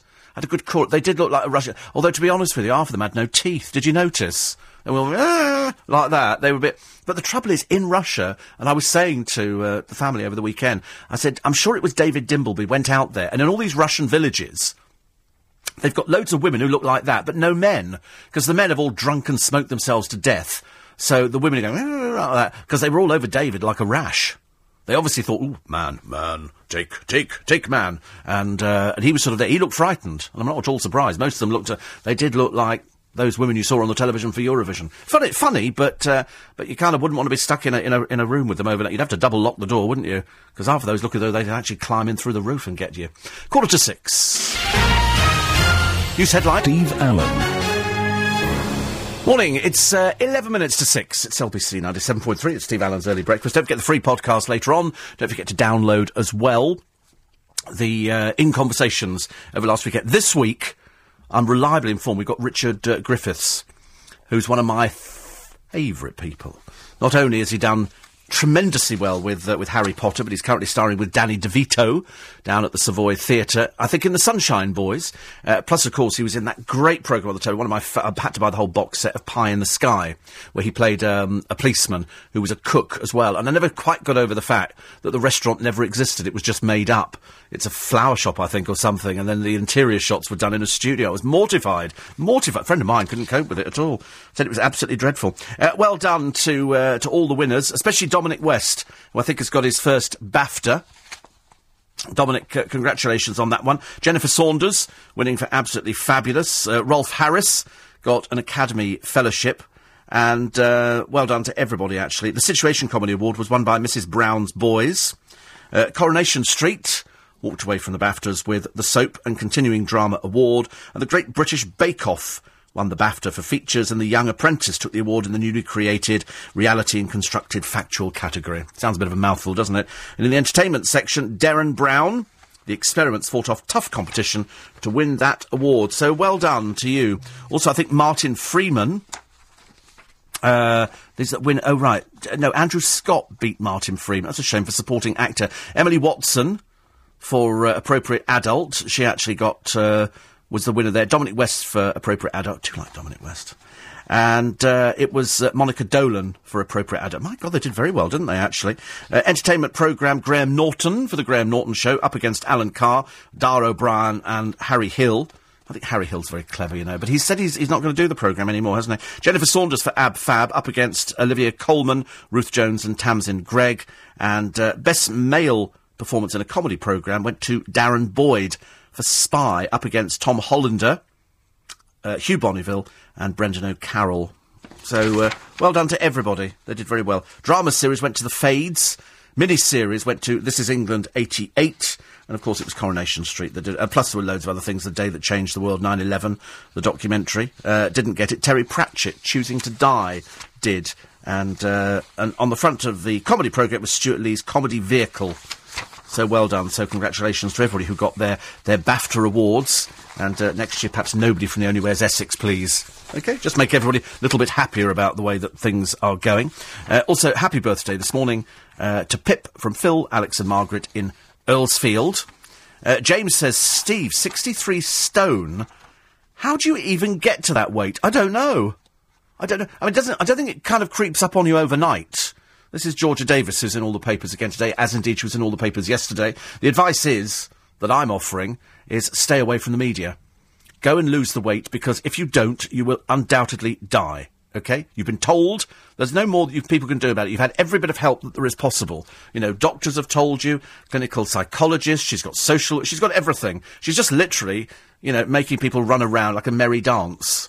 And she's sitting there and just stuffing her face, or her mother's making the food to stuff her face. The reason is her mother can't cook, which is a big problem because there are lots and lots of people now who cook. Lots of people who are aware of how to cook. So she eats all the rubbish. She eats all the fast food. Not that anything she ever does is going to be fast, because she doesn't, you know, it's because if you're not sort of, you know, doing any exercise, you're not going to waste the the um, the weight away. So if you sit there and just keep eating, it's quite possible to actually get to that size. I mean, it's it's a dreadful shame. But she was 30 stone at the age of 15, I think you'll find. 30 stone at the age of 15. So uh, there wasn't really much hope. Uh, I may be wrong, says Kevin, but were nearly all the acts miming at Eurovision? No. No, they all sang. They all sang live. They have to sing live at Eurovision. I think I'm I'm pretty certain it's part of the deal because they have. I think they're allowed to use backing tracks. I think you can use a backing track, but I'm not. But you, you certainly can't mime. Jedward were what they call multi-tracked. In other words, they had backing singers with them, and I think they were singing over themselves. That's that's the way it came over to me. It was dreadful, whatever it was, and quite clearly the rest of uh, the rest of Eurovision um, agreed. Only only because it was it was one of those. Uh, those sort of competitions whereby I, th- I seriously thought we were going to win. I really did. I thought we, I absolutely was totally convinced we were going to win.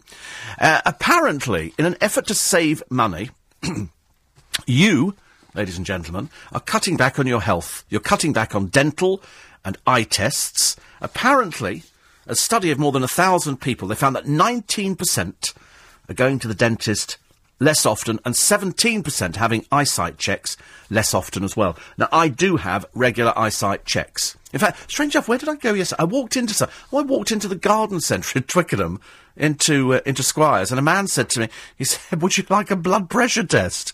I said, I'm well aware of what it is, thank you very much indeed. I've never heard of such a thing. Walk into a garden centre and somebody says, Would you like a blood pressure test? It was a, it was a blood, yes. So you can see what, I said, I know exactly what it is. I said, I have reg- regular checks. And I walked away and I thought, what a stupid thing to say to him. What a stupid... Mind you, I've never, never been asked before if I wanted. Apparently, 67% of you reassess your priorities. You do give things up. you do give things up, which is actually quite good because I thought it's it's, it's a shame that people can't give up smoking and and cigarettes and uh, and stuff like that, or, or failing that, drinking. People just just can't do it. Do you know people haggle now? Forty nine percent of you haggle. I can't haggle for love nor money. I can't haggle. I've never haggled. I know in, in some countries haggling is always a is always the way forward. I can't haggle at all. And apparently, 34% of you vigilantly delay buying things that you would previously have bought when you wanted them. So in other words, now you, you kind of wait and you think perhaps I'll save up. Are you one of those people? Do you worry about about money? Do you do you really cut back? Do you really save that money? Do you really, you know, say right, I, I need this fridge freezer? Or are you one of those people now who takes out the extended credit, which of course is very easy to fall into. It's very easy to go into a shop and they go, uh, "Do you have a so and so card?" And I always go, "No." Would you like what? No, thank you. Ten percent off today. No, I don't want it, thank you. I'm really not that interested. I suppose what I should do, taking the advice of all the money people, is to take the cut. My God, what was Rolf Harris wearing at BAFTA? That jacket was a bit leery, even by his standards. Very snazzy. He's a patron, so he's allowed to get away with it. So, um, and, and, and I always, I should have taken the card, bought the items, got the 10% off, and then cut the card up. That's what I should have done. That's what the experts tell you to do. It's like you should better juggle your cards. The one thing you should never do with a credit card is to spend money on it and pay the minimum. When it comes through, you're paying nothing. You're paying nothing off at all. And, and the debt just gets bigger. And I think people get a credit card in and they think, oh, I, I can do that. And, uh, and then I'll, I'll just pay it off later. And of course, later never comes. Later never comes. It, it becomes an absolute, uh, absolute disaster, I'm afraid. Uh, Harry did initially say, says Paul, that he wasn't going to do any more TV burp as he was having to spend too much time watching TV to research it. But following a campaign via viewers, well, according to the Sun, them, and presumably a little more money from Network Centre, he's agreed to. Oh, he's carrying on with. Oh, right. Duh. Sorry about that. It's, it's just a, it's a case really of sort of not really catching up. Um, I, I thought Jedward did actually have a reality show. They did. They were in a, a they were put in a penthouse in Dublin with the their sort of not their manager but some bloke who was who was paid to look after them, and they had a party no, bu- no, no, no, no sort of booze, but jelly and ice cream. And, and they had friends who they, they'd obviously never met before. And then they ended up throwing stuff out of the window. I remember this, this Jedward programme. At one point, uh, they actually decided they couldn't sleep in separate rooms and nearly broke one of the designer beds moving it. And so they had, they're very odd. Perhaps we should do a programme on Jedward trying to work out why they're so odd. Are all twins like that? Are all twins a little bit, little bit doolally? Because they certainly, I mean, they're, they're certainly not real, are they? I know they dress up in little matching outfits, and that, that's quite a thing over the years. You've often had twins, and, uh, and, and and they do wear the same outfits, even though they might not even live, you know, in the same house. They tend to buy similar outfits. They, they've sort of almost done an experiment, you know. So when when when one get, gets a cut, the other one bleeds, so to speak. It, it's you know twins are supposed to be very receptive and uh, and feel uh, and sort of feel that. Paul says, read the BAFTAs. You did say the other year when that shower from Essex turned up to collect a special award that the big names wouldn't turn up. Yeah, and they didn't this year. They didn't. Get, you see, the trouble is if, if you're actually, you know, um, a named artist, and I would have thought. unless I missed the pictures in the paper, that Ant and Dec would have gone to the BAFTAs, but they appeared not to. And, and I think it's because it's turned into a bit of a low rent thing. There's a lot of people from reality shows there, and I don't want to see reality shows. You know, they, they don't. I'm sure they had a place, but now there's just so many of them that it's it's been cheapened. And I think the moment you, you cheapen something, it has less of an impact on the television ratings. Uh, 84850 steve at lbc.co.uk uh, or 0845 6060 973, trying to find out whether or not that. Um, that fire is under control now. We think it is under control. It's just the, the advice is still to keep your windows shut if you're within uh, that area. Uh, Roy says, I'm listening to you from Wyoming. If you have to pay $5 per gallon in tax for gas, that's petrol, you should be getting better service from your government. We pay 32 cents a gallon tax here. Yes, we, I mean, you, well, you just have it cheap. We have a government that makes a lot of money out of it. But you, you probably don't have parking wardens, do you? Sort of ours are like the Gestapo. You don't have anything like it. We go round there ticketing cars left, right, and centre. And In fact, I nearly, after we had tea at the Dorchester on Friday, I got back to the car with a minute to spare. I'm sh- I, got so panicky, I thought a traffic warden would be standing there waiting to write a ticket out, but they didn't. News at six is coming up next on LBC 97.3. on Allen. Morning, six minutes past six. Nick Ferrari with you after the news at seven this morning. Looking at the uh, the papers, it's the parish priest at St Mary's, Newington, South London, Giles Fraser. He's the former canon chancellor at St Paul's Cathedral, or was. Uh, they'll be looking at Syria, angry at this Olympic uh, ban. Should we allow uh, General Joumaa and his delegation into the UK? Paul Conroy, the Sunday Times photographer, uh, who was working alongside journalist Marie Colvin, says absolutely not. And uh, and Mark Davis, the MD of Camberton, a crisis management consultancy specialising in sport and politics, will say you can't just change the rules, you know, at a whim. But there are pictures in the papers today which are horrendous, and they're pictures of, of dead children who were who were killed by the Syrian forces, and that's the reason. I mean, the the, the, the diplomatic uh, side of it will be discussed today with Henry Hogger, former British ambassador to Syria from 2000 2003. They'll be uh, with Nick after the news at 7 o'clock this morning. Uh, plus, Tony Blair to appear at the uh, Leveson inquiry. He will, I'm assuming, have prepared very, very well on this one. There'll be no getting away from it at all. I mean, he, the, the, core argument will be, I suppose, from Tony Blair that he wanted a different and better relationship with the media. And that's, I mean, I'm just, uh, to be honest with you, I'm totally amazed at how the whole thing blew up over phone hacking and, uh, and payments paid to journalists. And pay- I always understood that's how it worked. I, I worked on LBC back, well, a long time ago, and in Fleet Street, and that was quite normal. Tip-offs were paid. LBC paid tip-offs to people. If somebody phoned up, there was a there was a rate because it was an NUJ shop of exactly. So in other words, if I phoned up and said, "Oh, so and so's happening here," I could earn 10, 15 pounds for a tip-off fee. It, it, it, it was perfectly normal. And so, I mean, the, phone hacking bit, I suppose, I mean, people just made a small fortune out of it. Every time, some, in fact, I was praying that they'd hacked my phone. Sadly, it was not to be, I'm afraid. Uh, plus, they're going to be talking about the expenses scandal of the Baroness. Should we have an amnesty for politicians' expenses? This is where she was claiming £165 a night, but in fact, she was staying rent free in a friend's place.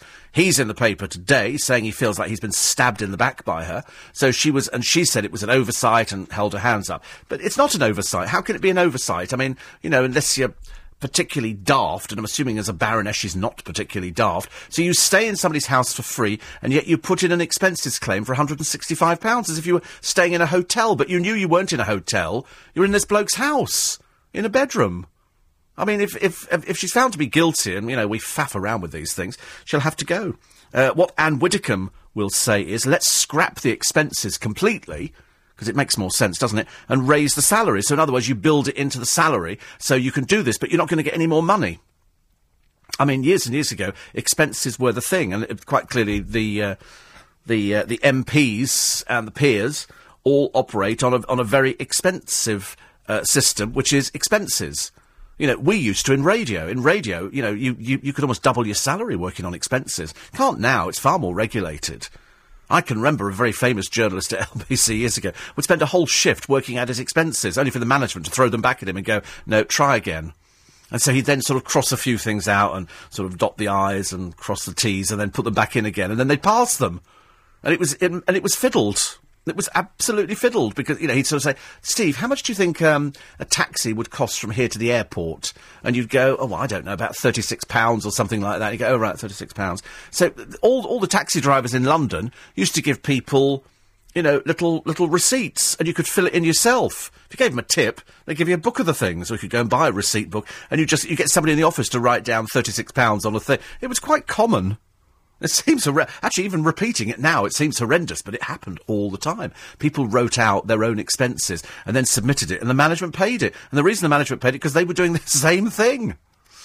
Mark says dance and sing. I wonder what the rules were for the Eurovision Song Contest. I'm sure there was a lot of miming as the dance routines were complex. You're right, you can't dance and sing and get out of breath. That's why they have the, the backup singers. The backup singers are the ones who, who sort of help them through it. 84850 steve at lbc.co.uk. Mark says, I'm going to save for stuff. I save. I usually agree with the retailer, mainly the independent shops, how much I will send them every month until I have enough for the item. Most are happy to oblige. Saving for a new bike at the end of the year. You feel better when the day comes and you take delivery. Yeah, because it's paid for. I used to have a friend of mine, and he used to, um, he used to save up throughout the year for Christmas for his, his meat, and so he would deposit money with the butcher, and the butcher would have a little a little book, and he would and if he had an odd pound or two pounds on him, he would he would go to the butcher, and the butcher would fill it in. So, but, so by Christmas, he had enough money in there to pay for all his food over Christmas. You know, all his turkey, his meat, his sausages, and the butchers then, like a lot of butchers nowadays, don't just sell meat; they sell loads of other things. So he was able to just stock up. I think he used to end up with about five hundred pounds for Christmas, but he didn't miss it. It's, and it, it was the thrill of that saving up. And nowadays, unfortunately, people want it today. In fact, you don't have to wait till you've saved up. You can have it today. They will do you a credit card agreement, and they will you take it away with you now. And you go, oh, can I? Re-? You could take it away with you now. Take it, just sign here, and you could take it away with you now. And you go, it's not physically possible. And they go, it is absolutely. So all, all you do is you just go into the, these sort of shop, and anybody, anybody will do it, I suppose, from a bicycle shop to a, you know, somebody that sells fridge freezers. They will all do it, and you can buy on the Never Never. Unfortunately, it's like buying a sweet. I see these adverts on, on the television. They say, you know, you can buy this uh, sweet, and you've got nothing to pay for three years. And the trouble is, by the time you get to the end of three years, you're bored with the sweet anyway. It's like buying a car. They had a thing the other day, and I saw this advert for a car, and it was six hundred pounds a month, whatever it was for a Mercedes or something very nice and flash.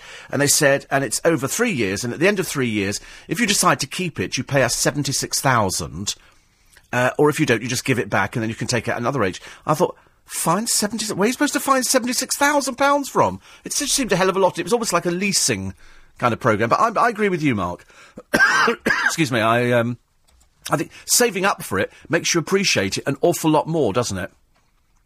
So there you go. Uh, Mark in High Wycombe. There's lots of marks on the programme today. Mark's like a dog with a, a cough, isn't it, really? I was woken up this morning by this strong and acrid smell in my bedroom. This will be the, uh, he says, I live in a village outside High Wycombe, some miles away. Well, it could drift. I'm not, I'm not really sure. I'm, I'm not sort of up to date with how far stuff could drift nowadays. And, uh, James says you're right about Cheryl Cole. Talentless. Well, she's not talentless. I mean, I've never said she was talentless. She just can't sing. I mean, the dancing was okay, but that's just one little dance routine, which she's practiced for ages, but unfortunately didn't help the programme. The programme was still absolutely dire, and she definitely, she definitely, um, uh, definitely mimed. There's no two ways about it. I, w- I wouldn't have any hesitation in saying that at all. I've got a real bugbear, says Lynn. All the credit card companies selling un- sending unwanted application forms. I had Saturday another one sent to me offering five thousand pounds at thirty nine point nine APR. That's nothing. That's nothing. I, we were watching one on the television the other day. Five thousand six hundred percent. 7,000, 6,800%. It's quite normal. It's perfectly legal. Perfectly legal. Um, another one here. Uh, from Andy in Chelsea says, I thought Engelbert's song was absolute rubbish, very boring, and had no chance of winning. And I'm sure the Swedish singer was miming because she was sure dancing around a lot. No, she was definitely singing live. She definitely sang live. I know that for a fact. I could, I could, I'd bet you a million pounds, as they say. It's LBC 97.3. LBC 90. Morning, 18 minutes past six. Actually, i interestingly enough, I was I was talking about twins earlier on, and uh, and in, on, on the subject of, of Jedward because they're actually they're, they're actually rather peculiar, uh, but they do wear matching outfits. And I've, every time I see twins on the television or I've seen them in the newspapers, they're always wearing matching outfits. And uh, one here says Joyce. She says I'm a twin, and we don't dress the same. Sometimes we think the same. Both married men named Bill. We're not odd. We like you, so we can't be bad at all. Thank you for that one, which is very good indeed. Yeah, I mean, I'm, I'm fascinated to hear from twins because it's I just don't understand how it works. I mean, I'd love a twin. I mean, are you an identical? Because you have twins, and sometimes you look at them and you get you get a, a boy and a girl, and you think, how can they be twins? And and, and then and you get identical twins. You think, are they absolutely identical? Uh, no Downton Abbey at the Baftas. Why was that? It was brilliant, says Catherine. Uh, Chris St Colston says, no twins are not all stupid like that pair of idiots. Yes, well, I don't know, actually. I'm not sure whether I'm believing you now. Have you seen our new lamppost, says Ron? £350,000 lampposts in Witten and two painted shop fronts. Waste of money. A few potholes fixed would have been, would have been good. Yes, we, we haven't had the potholes fixed, but we have had a few shop fronts, uh, done up, which is quite nice as the, as the government sort of hand out this little bit of uh, money. Barry says, do you think it will come the time that we drop out of Eurovision? Um, to be honest with you, after after I watched it on Saturday, I seriously thought that we should come out of Eurovision. I'm not. I'm not. I'm not. It's it's a totally pointless competition now. And I've always been a big fan. In fact, I've, I mean, I'm I'm the only sad person you'll ever hear who's actually got the double CD of all the entries this year, which I play in the car and sing along to. I mean, how sad am I?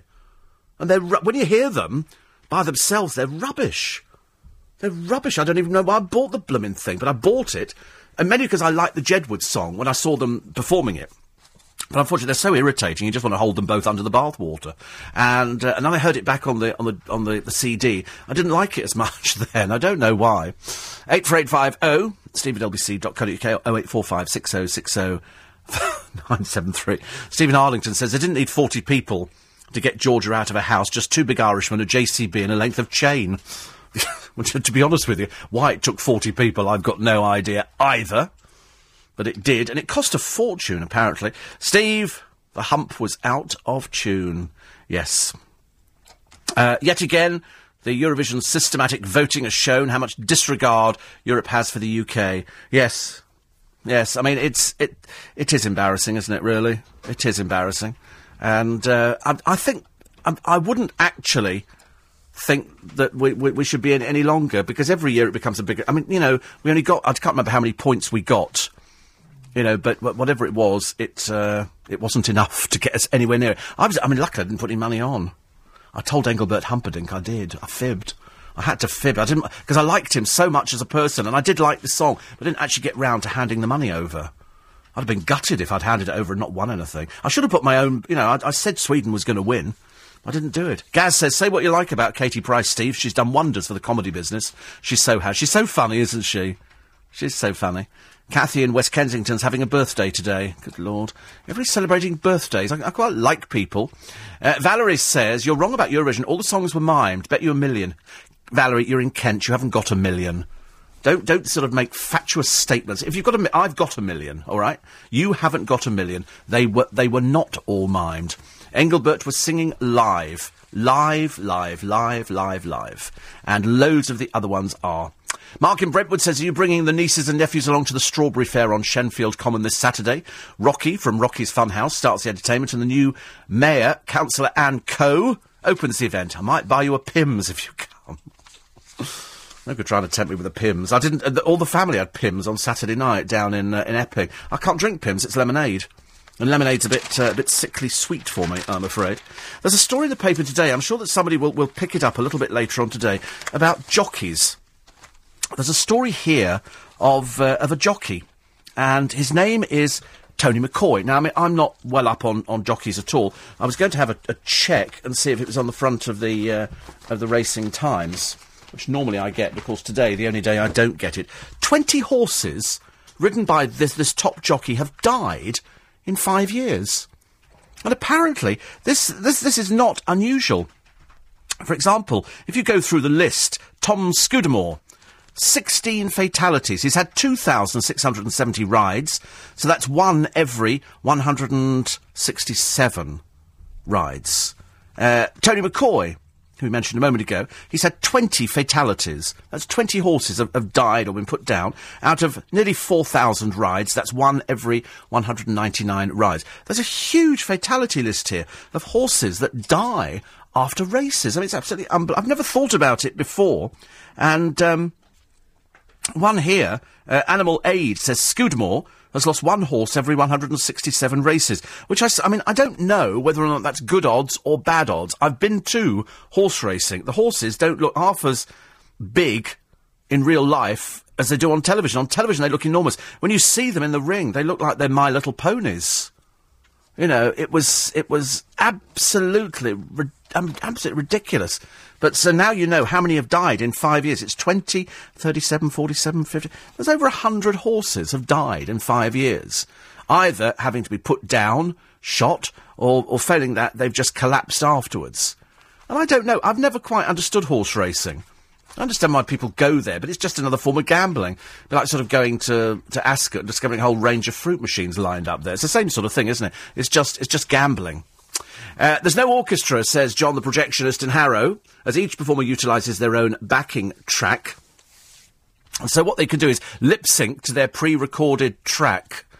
Oh, I think we should come out of Eurovision. Don't you think? Don't you think we've had enough now? We've had enough humiliation. As I said at the beginning of the programme, people are more than happy to come here and take all our benefits and everything else, but they don't want to vote for us. And, and we sort of go through it. We stick sort of poor old Scott Mills on there, and he sort of has a go. He actually likes it. I'd quite like to have a go at doing the commentary. Unfortunately, I'd just be so rude about people. It, it wouldn't endear me to anybody at all. You'd have to go these Russian grannies. I mean, look at them for God's sake. Pathetically awful. Uh, 84850 steve at lbc.co.uk. Uh, the subject of holidays abroad. Ian says, some friends of mine came back from Spain and said the local police were never away from the hotel complex with reported thefts from rooms every day. And so they, because of the economy, they've had to put up signs. Well, the other thing you'll read in the paper today is the amount of uh, robberies that we're getting from museums. What happens is, I mean, that's why I, I'm, I'm almost veering away from the Antiques Roadshow. You get very well-meaning people on there with sort of some beautiful piece of furniture or or a pot or something like that, and you think there's people going to be watching this program, going right, let's find out where they live, because they they do print in the paper. I, I got a list the other day sent to me of all the places that the Antiques Roadshow is going to. So you just go there in advance, don't you? Most of the people there are going to be local to that area. That's how they make the programmes. It, it, it, did worry me a little bit.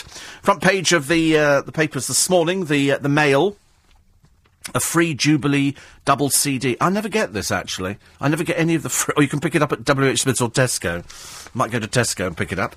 And also the uh, the story of Prince Harry said to be in shock after the father of one of his closest friends committed suicide. Charles Harbord, who shot himself at the family home, was the father of Astrid who became especially close to Harry after he split from Chelsea Davy. Apparently, he'd been depressed after uh, financial problems. Daily Star today, Kelly Brook again. Just another photo opportunity for poor Kelly. Uh, Cheryl, now it's only girls allowed. She says she's a man hater after being betrayed by Ashley Cole. I know it's dreadful, isn't it, for you? The Daily Express. Holly Willoughby, sparkling again. She, she, she has that look, Holly Willoughby, and it's sort of it's it, it's quite sweet, but it, it is it is that sort of I'm wearing an outfit which is sort of you know the the going to bed outfit, and they've got a various picture of a few other people. Front of the uh, the Sun this morning, the ultimate sacrifice. The beach hero died saving a child from the seas, so well done to him. Unfortunately, he lost his life. The Daily Mirror, the televisions, another picture of Holly Willoughby again, wearing one of these these sort of outfits. And uh, Sol, don't go to Europe. That's Sol Campbell warning fans not to go to Euro 2012. Syria, sparking global outrage the other day. And that's uh, over the massacre of 32 children. And some of the uh, the papers have printed pictures of the uh, the children. So just be aware that it is in the papers this morning. If your children pick up newspapers, it's uh, it doesn't make uh, doesn't make a pretty picture.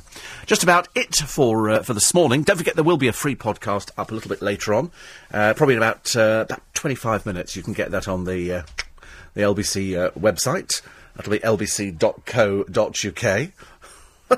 Must be the weather. It makes people frisky. Have you noticed that? There's something frisky about the weather today. And, uh, lovely. And, um, uh, oh, yes, thunderstorms this afternoon. Not so good, is it? Thunderstorms, not very good indeed. But uh, unfortunately, on the free free podcast today, I've got a lovely poem for you, and I'll mention again the uh, the Ongar Railway, just because we've got a lot of people who are interested in that.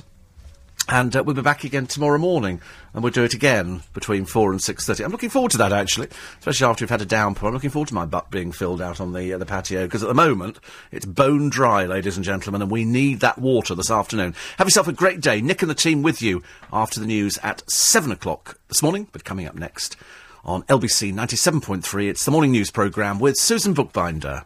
What sets Peterman's apart?